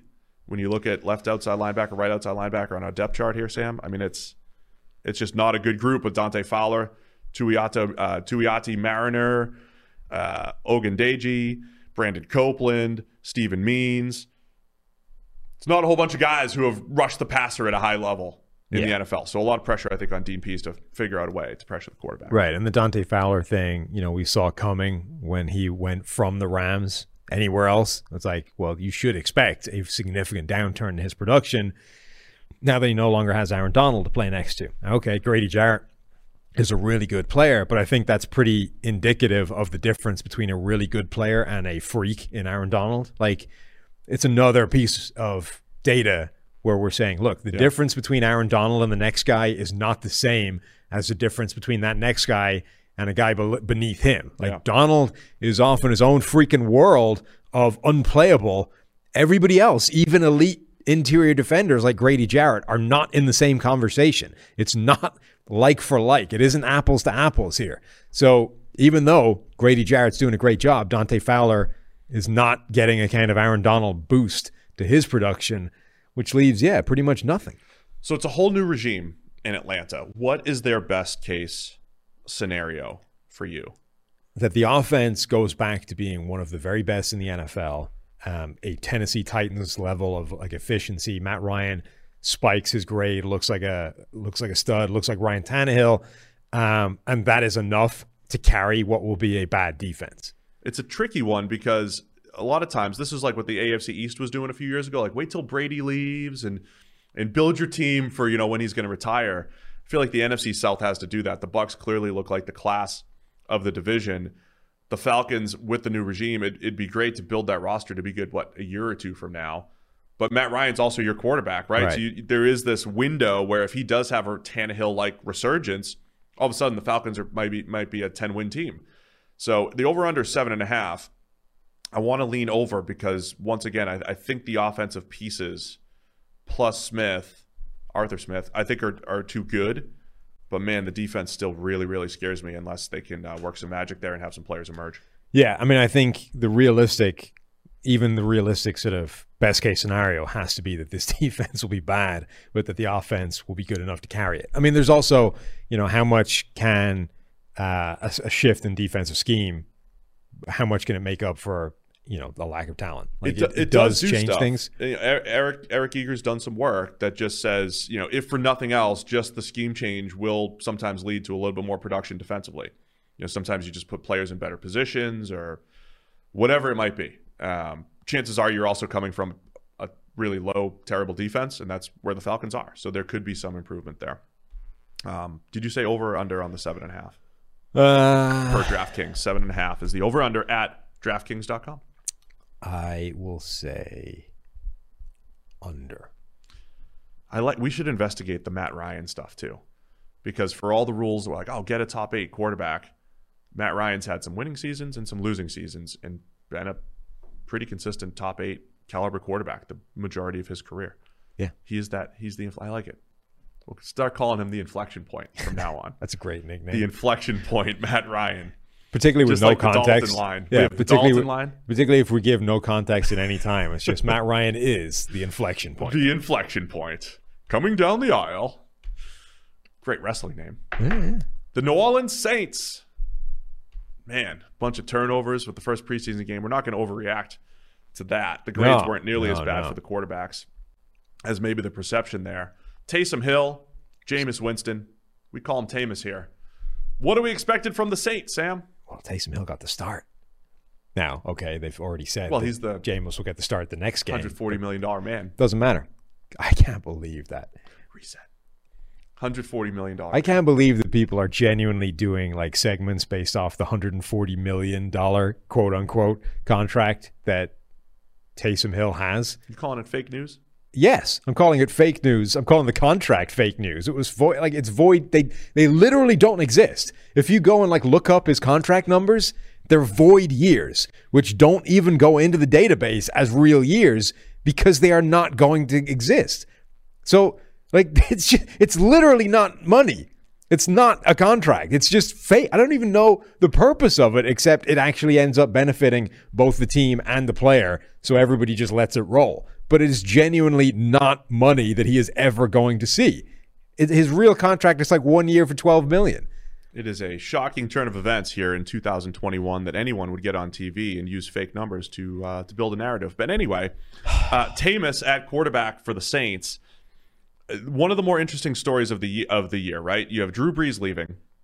You have Michael Thomas injured. Trade talk surrounding him.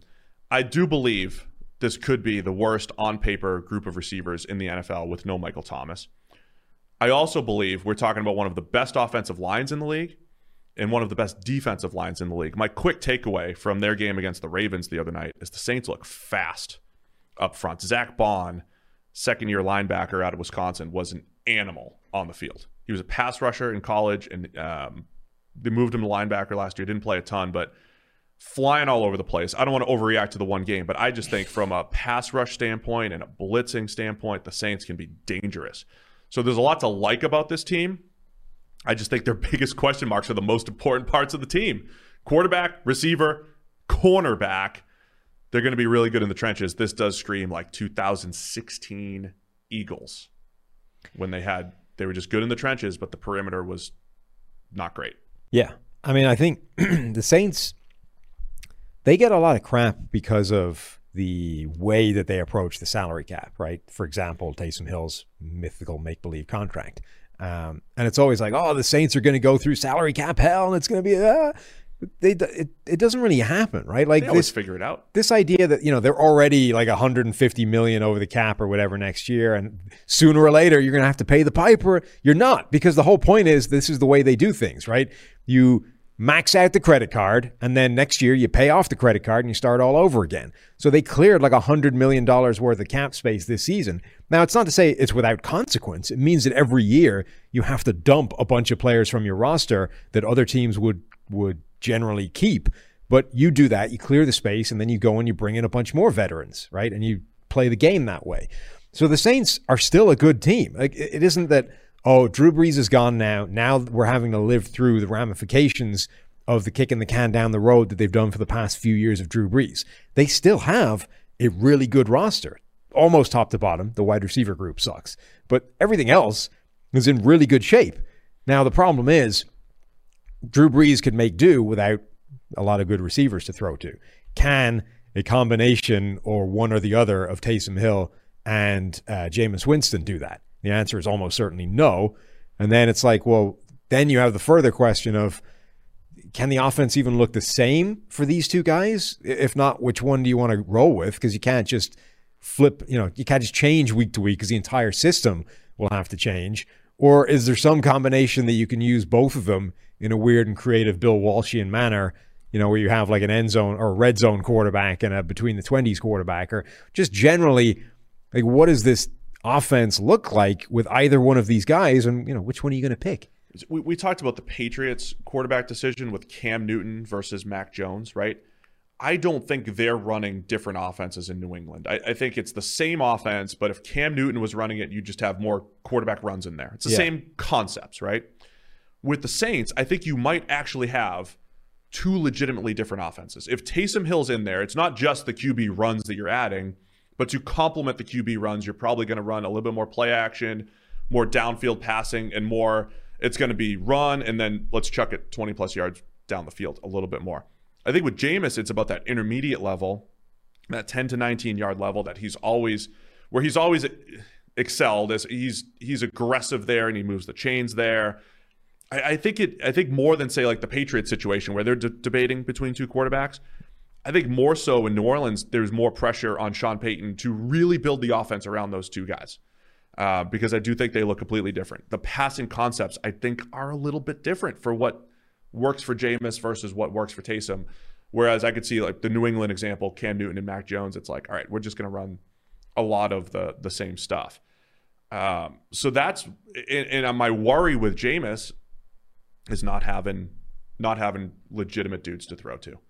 Uh, Marquez Callaway could be good and solid, and, and I know a lot of these guys can be good players, but you have to compare to the rest of the NFL. How are you going to compete with the Bucs?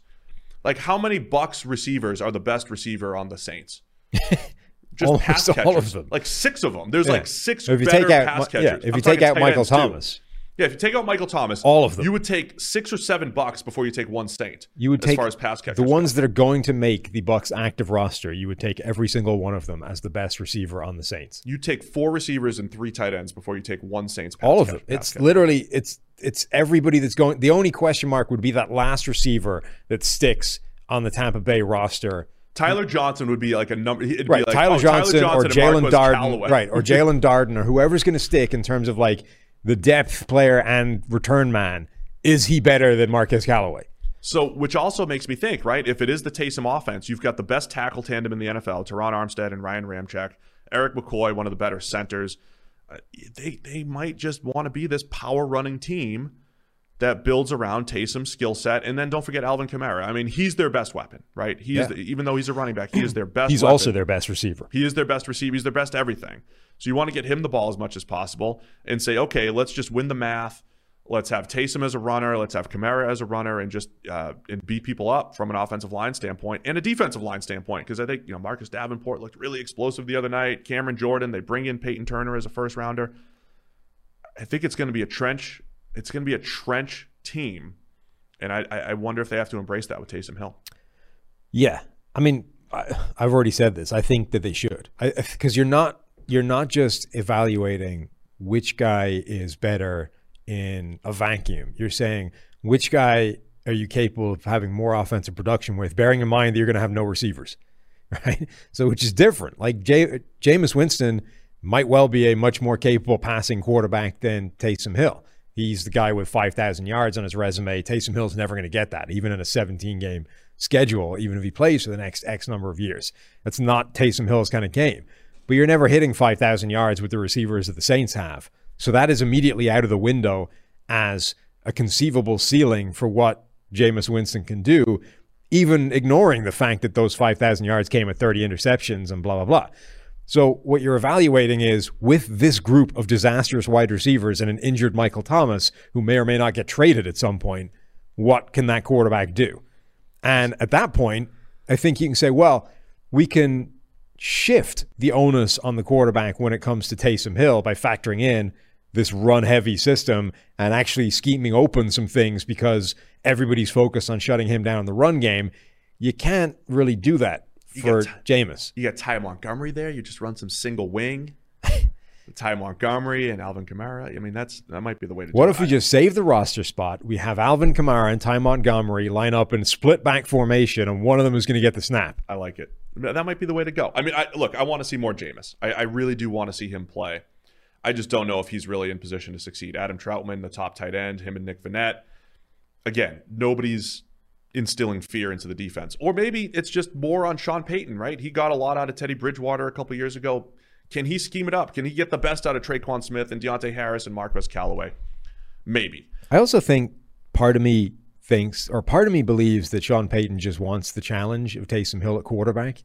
Like this presents. Isn't Jameis as much of a challenge? no, Look at this because 30 interception guy. because again, it's like, what are you going to do to just stop him making idiot mistakes?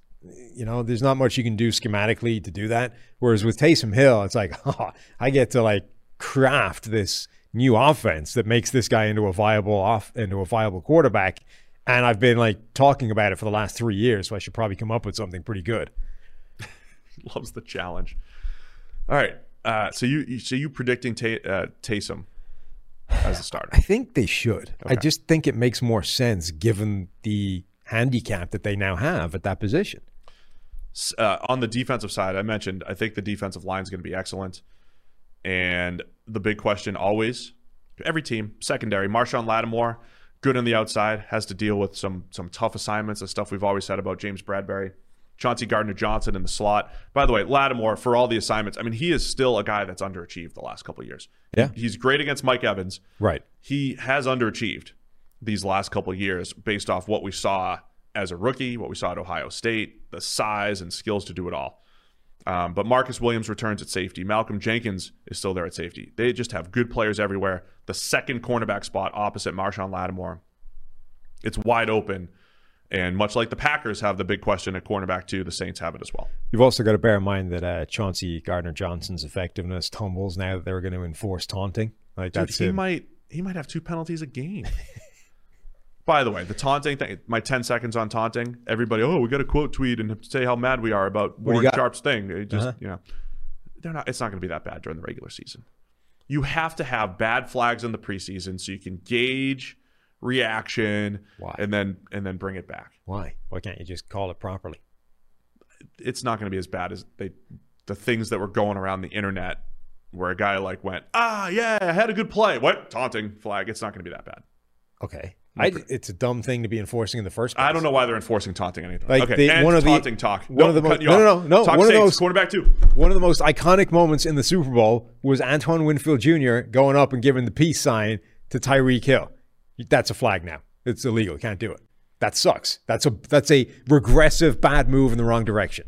NFL sucks. Don't do it. It's not good for the kids. Cornerback two, Paulson Adebo, third round pick of the Saints. KeiVarae Russell, Ken Crawley. He's had I mean, he's had bouts of good play for the Saints at times. He was he was like cornerback two a few years ago and just not consistent enough. Man, it's a I think it's a, just a big question for the Saints to figure out here. Yeah, it is. I mean, they, They got rid of Prince Amukamara too. He must have lost a step after not playing last year.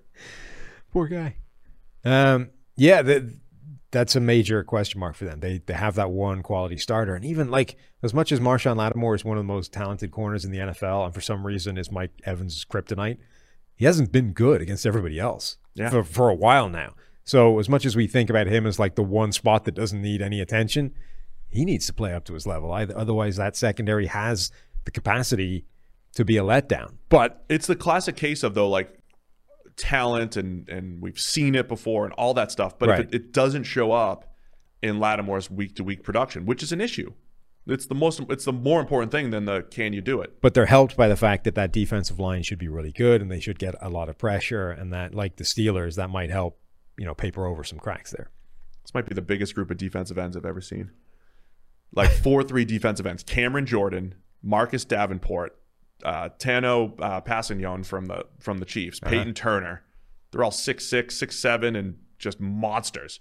So I, I think the Saints they're trying to win right off the bus, man, in the trenches this year. As long as they hide Sutton Smith at the back somewhere.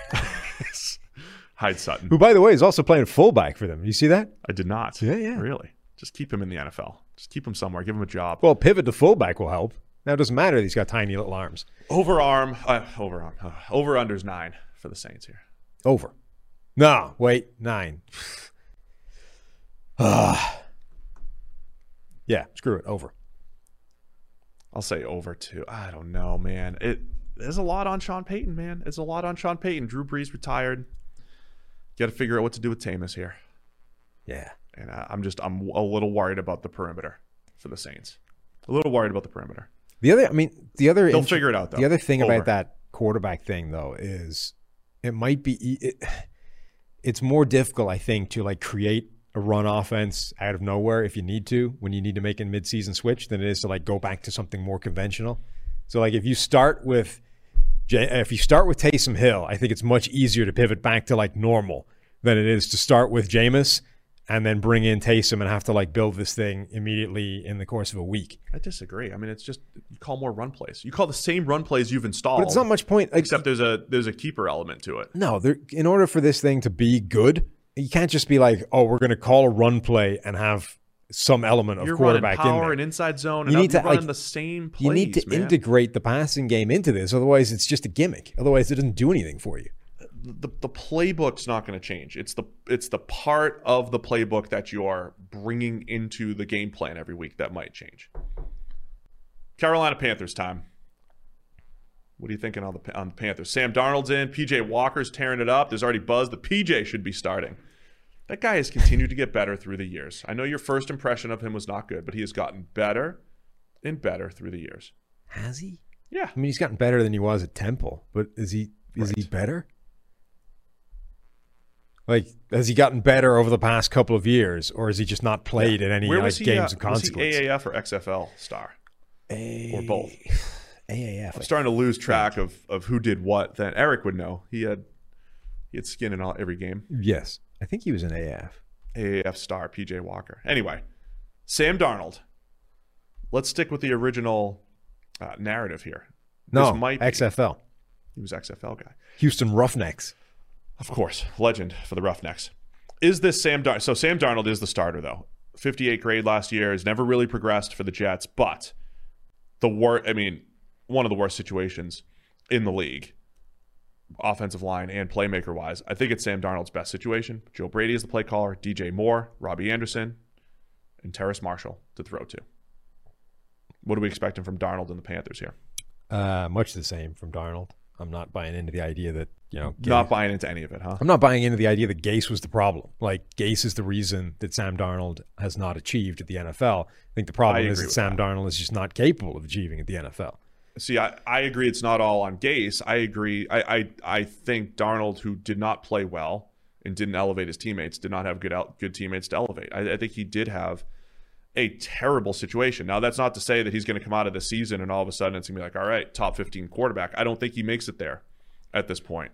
But I think I think it's going to look like Bridgewater season last year. Uh, it, it Bridgewater landed at about a 66, 67 grade. If Darnold grades in the high 60s with much better, I mean, this it, if he produces at the same level as Bridgewater last year, that's like night and day from what Darnold had done with the Jets. I could see that happening because of the scheme, the playmakers that they have. But the Panthers' biggest question mark certainly is that offensive line.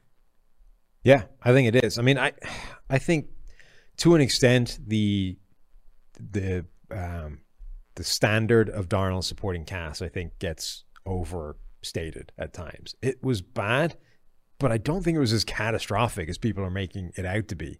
Um, I'm making it out to be catastrophic. I don't think it was that bad. Certainly with receivers, like he had guys to throw to. The offensive line was bad. Who did he have to throw to? Robbie Anderson, Jamison Crowder, these are not disastrous players. for two years. Yeah, Yeah. two years of Robbie. Crowder was good, but he was hurt a lot. Okay. Herndon, like these are not. They didn't have a complete like absence of people for him to throw to. They had some players with the Jets. Now, was it one of the best receiving corps in the NFL? Of course not. But was it the worst? Like he did. At no point was he staring at a, a receiving room that looked like the New Orleans Saints depth chart this year, where you're like, what has this guy got to deal with? At many points, he did with all the No, injuries and stuff. They had legitimate receivers for him to throw to. Robbie Anderson would be by far the best receiver on the New Orleans Saints depth chart right now, absent Michael Thomas. By far. And Sam Darnold had that guy and made him look worse. Good thing he's got Robbie now. Robbie goes to Carolina, looks way better in year one, even with Teddy Bridgewater throwing him the ball. I would also, but th- this is where the whole thing comes in. Robbie Anderson was used far better in Carolina too. He's he, he was used as more than just a deep threat. Sam Darnold, D- Sam Darnold has never been a good deep ball thrower. That is one of the things I thought would improve or thought would improve with a guy like a Robbie Anderson or whatever. But it's not his game. And the Panthers tapped into Robbie Anderson and said, "You're not just an outside receiver running vertical routes. You're gonna you're gonna play all over Yeah. the place." I think the Panthers are gonna put Darnold in position to produce a lot better. Just for reference, his best Darnold's best passer rating is 84. Highest yards per attempt is 6.9. Those are well below the league average these days. If he ends up with league average stats, a 90 passer rating, 7.3, 7.4 yards per attempt, I wouldn't be surprised, but I think he could do that on a less than stellar grade. And I think we still get to the end of the season saying the Panthers want to upgrade their quarterback position. I mean, the big problem is that that offensive line looks horrendous on paper. And what's more than that, they're going like out of their way to find players that look like downgrades, which is a, that's not something you typically see in the NFL. Like even teams with bad offensive linemen that bring in weird players, you can almost always look at it and say, okay, that's a fairly obvious upgrade, albeit a minimal one. You look at Carolina and you're like, you bring in Cameron Erving, or Cameron Erving and Pat Elflein, you didn't get better, you got worse. That's the left side of the Panthers line, and we need some perspective here. Cam Erving's career grades last year was a 58. That was the highest grade of his career, but it only came on 298 snaps. Prior to that, he had never graded above 50. So in any season with at least 300 snaps, Cam Erving has not graded above 50, which, again, PFF premium stats, part of your elite package. If you look at the grades, uh, anything under 50 is really, really bad. It's red. Yeah, so you, you you're like Cam Erving, okay, that's not good, but he's obviously just a stopgap to somebody else who's going to come in who needs a bit of time on the bench. Like, what are the backup options? It's guys like Greg Little who are even worse or have been even worse at the NFL level. Like, there's no pathway to this offensive line being anything other than very bad. You mentioned Elflein. His pass his best season came as a rookie. Since then, he's gotten worse. His pass blocking grades in the 40s uh, in 18 and 19, and a 30 last year. So we're talking production wise, the left side of the Panthers line looks like the worst in the NFL. And center, like Matt Paradis had a really good couple of years in Denver, has been a disaster since then, particularly Taylor Moton's good at right tackle though. Yes, particularly when it comes to pass blocking. Um, so yeah, it's it's Taylor Moton who's one of the best right tackles in the NFL, and then four question marks, at least three of which I would expect to be actively problematic. So I think it just puts a lot more pressure on Joe Brady, calling plays. Christian McCaffrey returns. So from a pass game perspective, I am very intrigued by the the trio of wide receivers I mentioned earlier, having Christian McCaffrey coming out of the backfield. Yeah, but the line certainly could hold them back. Yeah. Because at some point you got to pass protect on third and eight. And and it doesn't look great for the Panthers there. Yeah, I mean, I, it's I'm not buying into the Sam Darnold thing, but when you look at that offensive line on paper, I I, I don't see how it can be viable. What about defensively? Remember their first uh, uh, Matt Rhule's first draft two years ago. All defense. All defense. And I thought, you know, a lot of their their young players showed shown some some si- uh, showed some signs last year. Derrick Brown, a defensive tackle, started out slow. He got better as they went. They put a ton on uh, their entire back seven, but Jeremy Chinn in particular played everything linebacker, safety, slot, and the whole thing. And then they drafted Jaycee Horn in the first round. I think this defense will continue to progress and get a little bit better. Yeah, I mean, it's all relying now on what kind of development curve those guys have. They invested heavily on defense. Um, they struggled right out of the gate, by and large. Or, uh, like you say, they flashed some talent, but then the case is how much better do they get, and do they all get better? Because you know some of those guys will be bad to start with, and then remain bad. There will just be bad NFL players. There will be misses. Um, so what the distribution is with all that is going to be interesting. Plus the additions, like Jaycee Horn uh, the number eight overall pick. Was that where he was? Yes. Um, I mean that that's a critical move for that defense and one that can really make a, a determination and how good it's going to be, both for better or worse. Right? If he comes in, he looks like a star shutdown man cover corner.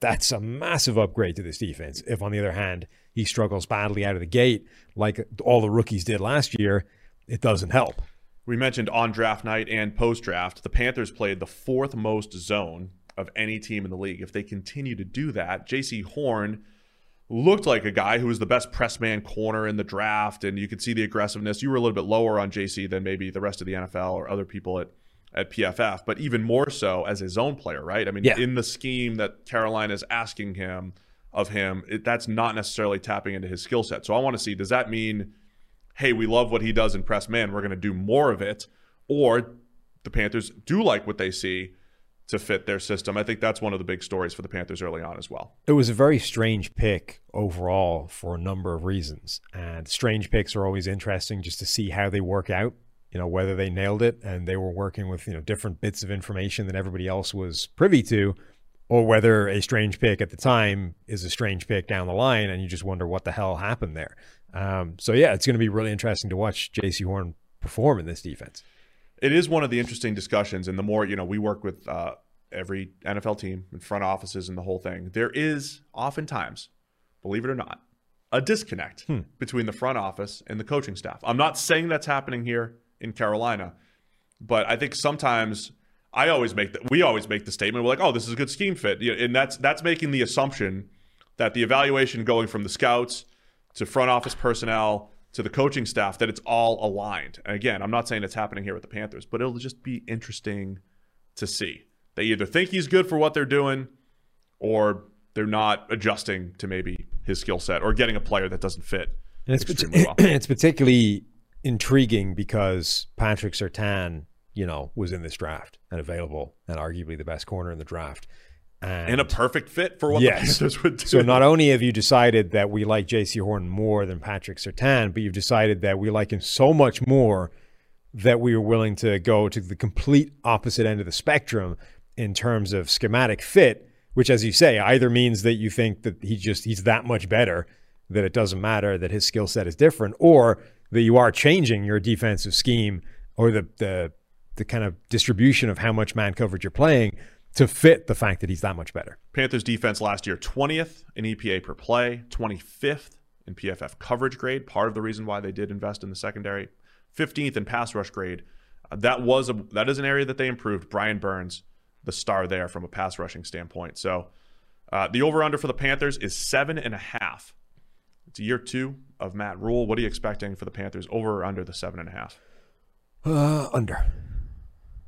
I also want to go under. I'm just not buying the Darnold thing. Yeah, I, I really I think it's it's just a tough position with how last year it was the Saints and the Bucs were clearly better than everyone, and I thought the Panthers, Falcons should have been better, but those are the teams that should be forward looking. I think the Panthers should be looking to next year and the year after and figuring out how do we get competitive as the Bucs, you know, get worse basically. I mean, yeah, they also need to figure out. I mean, I'm just I'm so concerned about the moves on the offensive line. Not even the fact that the offensive line is bad, the fact that the prioritized moves they made were bringing in Cam Erving and Pat Elflein. Like that speaks to I, what is your what are you doing? What is your process? What are you shooting for here? Because there's virtually no conceivable scenario where those guys play well. At which point, okay, so if we say the offensive line will be bad in 2021, how does it get better for 2022? because if the process was bringing in those guys to fix it this year, like where's the where does the pathway go for this to get anything other than bad? Third round pick Brady Christensen could be the wild card there. Uh, he was outstanding at BYU at tackle, wasn't challenged a ton, but he was very productive uh, in the preseason opener. Played 14 snaps at left guard, 48 at right tackle. So maybe he ends up playing some left guard was- for Elflein. which is perfect, by the way. It's like uh, you've got a guy. You put him at the position where we've got the best yeah, yeah. player. His his primary responsibility will be backing up the best player on your offensive line and the one that we don't need to worry about. I mean, he went to the third round for a reason. I mean, but I would try to do everything I could to let Brady Christensen maybe win that left tackle spot. Yes. and just Or and then if Either he of those lands at guard, he lands at guard. left tackle, left guard, whatever. You have two revolving doors on the left side of the line. Do whatever it takes to give anybody on the roster a chance to win those spots. All right, let's wrap it up. Defending Super Bowl champs. This is the last preview Yeah. of the entire. We've we've done 31 teams to this point. We've previewed all of your favorite teams. Now it's time for the Tampa Bay Bucs, the defending Super Bowl champs. You need to get people to send you more questions because we've had a lot come in, but I don't know if you've ticked all 32 teams yet. We'll we'll get a little bit more from Twitter and everything. I got to start organizing them. But yes, so Thursday's show is going to be the question show, burning questions, the biggest questions of the NFL season. However you want to position it, we'll figure out how we're going to name it. But I need at least one question from uh, one fan from every team. We have a whole bunch of teams already represented, but we need more. Um, so give us a question for your team. What do you want us to answer? And Sam and I, who believe it or not, can get a little long-winded sometimes. We're going to be on a timer. Okay, so we'll have one question per team. You'll get a minute to answer. I'll get a minute to answer. The buzzer goes off, we'll cut it off, and that's it. And we're going to keep it nice and tight. And uh, 32 questions, two minutes per team. We don't have a buzzer. Well, we'll figure it out. We should Okay. get something. Uh, what was the hashtag? hashtag PFF NFL podcast. So you can do that on Twitter at P- just hashtag PFF NFL podcast, or you can email us NFL podcast at pff.com. All right, the entire see all the all the YouTube folks that are live. You guys just fire your questions over right now. I see all of you guys watching. Send all your questions. Let us know what team it is. All right, we're going to the Bucs. We know what the best case scenario is. They repeat Yeah. as Super Bowl champs. Somebody, uh, I don't think it was one of these questions, but somebody did pose the question last time we talked about this. Right? We we tend to say not everything was perfect for the Bucs last year, and it was year one of Brady, and guys got hurt, and and they figured it out down down the stretch. But are we overrating that too much? Maybe they also they did have things that also fell in their favor or whatever Sure. it is, right? Um, I'll also say they the- were relatively healthy. yeah, they were they were relatively healthy, right?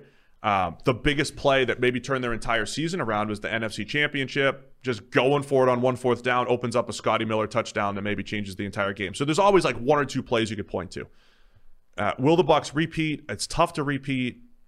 And that was close. What needs to go way. right Like here? that was still a 31-26 game. It's a very close game. Like- yeah, any there's always things that when you get to the playoffs and in particular like the championship games, any team can win. Like you're you're not guaranteed a spot just because you are on paper the better side. There, there was also a point where we were questioning the Bucs play calling. Were they running it too much with such a pass heavy you know group of players? They scored three points against the Saints and got wrecked on Sunday Night Football. Yeah. Again, it wasn't a cakewalk throughout the season, but the way they were trending Yes. down Th- the so stretch was very favorable for this year. I think. they are a case. They're a little bit like Josh Allen, right? Where the the pattern fits the the fits expectations.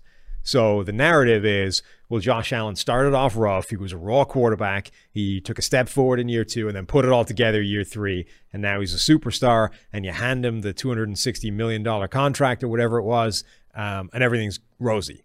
With the Bucs, the narrative was what I was pushing all season, which is look, they didn't have an off season. They this is year one of Tom Brady meshing with Bruce Arians. Tom Brady's run the same system for 20 years. This is a completely different one.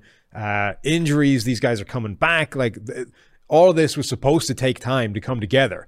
And and the Bucs struggled early in the season. And then it was a case of look, all all they need to do is to get to the playoffs and make sure that by the time they get there, everything has come together and they've got some answers. And that's exactly what happened. They went undefeated for the down the stretch through the playoffs, win the Super Bowl. So it fits. Like it fits the template, the narrative, the pattern that we're expecting to see. So logically, you're like, well, that means that that won't happen again. But it's equally possible that it was coincidence, right? That when they struggle just happened to be earlier in the season. Right. And actually, that could just be the variance of football. And we might see them struggle for five, six games again this year. Maybe not at the start, maybe in the middle or at the end. Well, because a big part of their success down the stretch, they played the Falcons twice, one of the worst defenses in the league. Remember their game against the Lions late in the season? Brady didn't even have to play in the second half. They just destroyed them so badly in the first half. The Lions were a mess.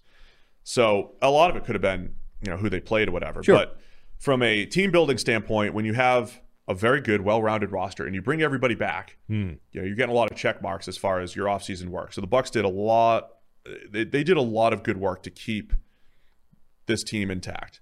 It's a good, solid offensive line. Brady had the number two grade in the NFL last year at quarterback. We always talk about loading up on playmakers. Here, go cover Mike Evans, Antonio Brown, Chris Godwin. We debated earlier in the year. We're like, who's who's the number one? Like, how do you how do you even rank these Bucs receivers? And I I, I have this thing. I, I have this feeling that, or I just have this thing about like Antonio Brown just feels like the third option, right? Just because like Evans and Godwin were there. Antonio Brown might end up being the best receiver because even though he's getting older and he's a few years removed from being that good, he might be the best receiver on this team by the end of the year. He's getting behind people left and right. He dropped one the other night, but I think he's going to be their deep threat here. The Bucs are going to be really tough to co- to cover, and so it's going to take you know Brady looking 44 for things to to not go well here. yeah. I think. What is their biggest question mark? I, I, it's it's a cop out to say health. I, I would say though, like even if everybody's healthy, it always comes down to the secondary fluctuating in performance.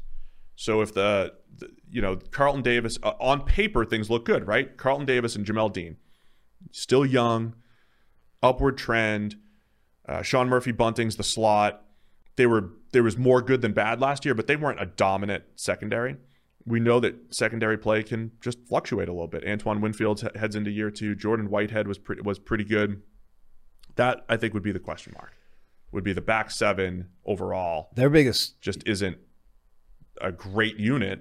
And if they're a mid tier unit, maybe they they lose a few more games than they should. their biggest question mark essentially is all the stuff we just talked about with the pattern. Like, was that is that actually true, Yeah. or are they le- are they less good than we thought they were last year because of the way that because of the um, the order in which everything happened, right? That they struggled early, they put it all together, they went undefeated down the stretch, and they won the Super Bowl. So it looks pattern wise, it looks like this team now is the best team in the NFL and will be throughout this season because you won't have the struggles earlier in the year. Alternatively, are those struggles still going to exist? They'll just be distributed differently. And actually, this Bucs team isn't quite as good as it looked last year, and maybe isn't the best team in the NFL with the best roster in the NFL. And you know, they're so whereas right now they're seen as like level pegging with the Chiefs, maybe in reality they're a step behind the Chiefs. But because the way the the good and the bad was distributed last season, we think that they're going to be as good as the good end the whole way through. The, the other the other piece is uh, will they be too conservative, right? So uh, yes, they just won the Super Bowl, but let's also the NFC Championship game again. It was a lot of run, run, pass, run, run, pass, which generally is not a good formula. But Brady kept converting third down after third down in that entire first half when they scored a lot of points. Does Byron Leftwich as offensive coordinator? Does he open things up a little bit? Does Brady have a little bit more leeway? We did see that at times down the stretch. Um, how much does it become more Brady's offense? We were asking this last year, uh, but those two things, right? So is there less run pass balance, so to speak, which might be better for the Bucs because how do you cover all these guys, right? And then the other part, though, Brady had the most deep yards of any quarterback in the league. Does that come back down to earth a little bit? Again, on paper, it shouldn't because he doesn't have to perform great to just put the ball up and let Mike Evans and Brown and Godwin make plays, and OJ Howard coming back, and Gronk, and Cameron Brate. Um, by the way, Scotty Miller, too, right? Who gets behind the defense once or twice a game and added a ton of big playability. So there's just a lot to like on paper, with a lot of the question marks being essentially variance and do the Bucs get in their own way with maybe from a play calling standpoint. and I've said this before that I think this offense is uniquely well situated to overcome run run pass in the way that others aren't Yeah. because they're they're designed to have big chunk plays in the pass game. So if you put them in third and eight, it's different to putting a random other offense in third and eight where it becomes like one of their one of their longest sort of average pass plays, you know, Right. to pick up the first down. For the Bucs, like third and eight is where they live anyway. So I it's will not as big a deal. they're not um, from like the analytics world. They don't use a ton of motion. They might run a little bit more than they should.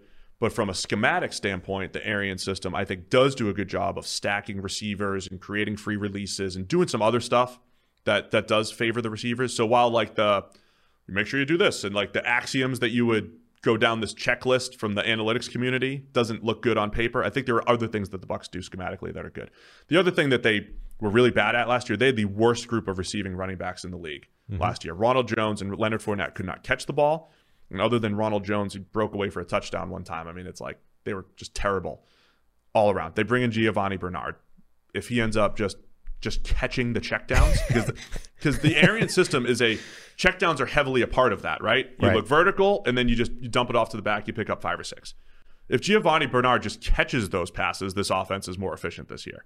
So to me, it's all about the core stuff's in place, improve some of the stuff around the edges, and uh, and the Bucs should be, you know, one of the best teams in the league.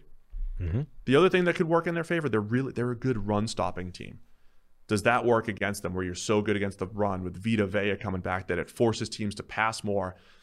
It could force teams to be aggressive, right? If you're playing the Chiefs, you want to score as many points as possible. That works against the Chiefs defense sometimes because teams are desperate and they know, and it forces teams to actually play better foot, uh, more favorable football from an efficiency standpoint. The Bucs might have that element to them, where their front is so scary that you don't want to run, you want to like spread to throw, and maybe that's it, it. Almost forces teams to end up scoring more points. Yeah, but on the other hand, they're also a pretty formidable pass rushing team. They are. as well, so it might it might not help. I mean, they had Jason Pierre-Paul and Shaquille Barrett already. They added Joe Tryon, which seemed like a, a sort of long term developmental thing, but Tryon just tore up uh, his preseason week one, like was wrecking. Okay, wrecked the Bengals offensive line. So there's you know there's some caveat in there, but Tryon looked like a guy that might be an impact player sooner rather than later.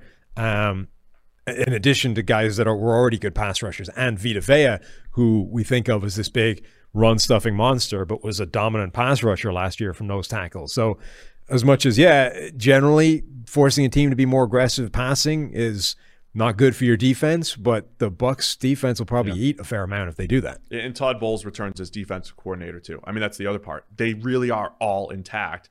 You mentioned Tryon. He brings depth at edge. Uh, they draft uh, Robert Hainsey in the second round. He brings depth on the offensive line. That's the other thing. Like as far as things that could go wrong, Yeah. offensive line. Uh, the you know Donovan Smith still isn't great at left tackle, even though he's gotten better. Injury situation. So the Bucs have done as well as they possibly could to bring everybody back, add depth at the right places, and put themselves in position for another run. Let's see where is the, where are they? Are they, they at eleven? Where'd they go? They're not on my sheet here. That's Give me a minute. TV. Oh, great.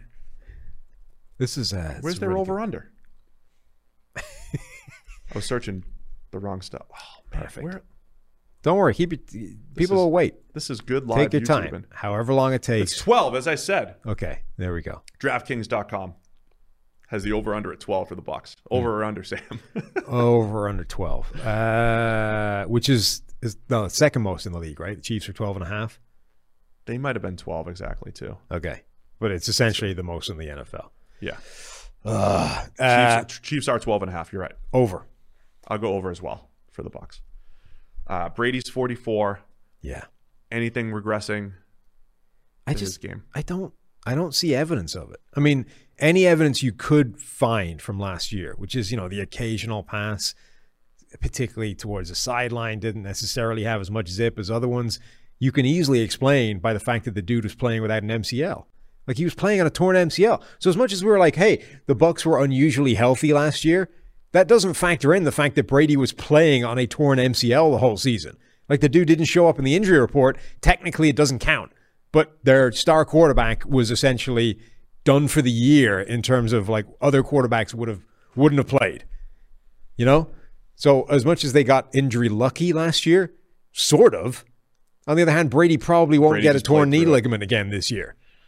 Yeah, it'll be interesting to see because you know he he looked a little bit worse in 2019, not as bad as the stat showed. Last year certainly rejuvenated, wasn't all perfect, um, Right. But um, But I don't see evidence- passing attack. I mean, they they were aggressive, and Brady played it really well in a new system. Remember the way Peyton Manning fell off, but you could see it coming the year before, like the back yeah, end. you saw it the year before the right. drop off. The back end of the season before that, you're like, uh oh, this is happening now. And Drew Brees, the same thing, right? Back end of that last year, you saw it. the the arm was gone, and you're like, can he get like, does he have another half season in him, or how do you get that half season to be at the end? And then it was just the whole way through. Now, okay, Brees was battling up bunch, you know hundred broken ribs and whatever else he was dealing with at the end. Um, but again, you saw it coming the year before. There isn't any evidence that this is coming for Brady yet. Now, it doesn't mean it won't. It might still hit, but you you can't see it. You can't look at his year last year and say, "Oh yeah, there it is. Next year is going to be a struggle for old Tom." Like he looks, he looks It's as good as he's ever looked. He's going to flutter one pass in week one, and the stories are going to start. Ah, Tom's lost it. I don't know. Maybe maybe people have learned their lesson. Brady was the most valuable quarterback in the league by PFF WAR last season. So uh, I'm going over as well as we said, and that'll do it. We previewed all 32 teams. So if your team wasn't on this show, go check out our other shows either on the podcast network that you're listening to or on YouTube. And then don't forget Thursday the question show. I want to answer one question per team. Hashtag PFF NFL podcast or email us at uh, NFL podcast at PFF.com. We just got an email in, Sam. People are already listening There you go. and emailing us live here. That's what I'm talking about. Ask us a question about your team. We'll pick one per team, and uh, and we'll go through that on Thursday. Mm-hmm. Sound good? Yeah. Don't forget, we graded every single play of the preseason. There's a PFF grade for every single player on every play during the preseason. It's over at pff.com, all a part of your PFF Elite package. So go do that right now, right after you uh, stop listening to us. Go sign up. It's a great time to do it. Thanks to everybody for tuning in. We'll see you on Thursday.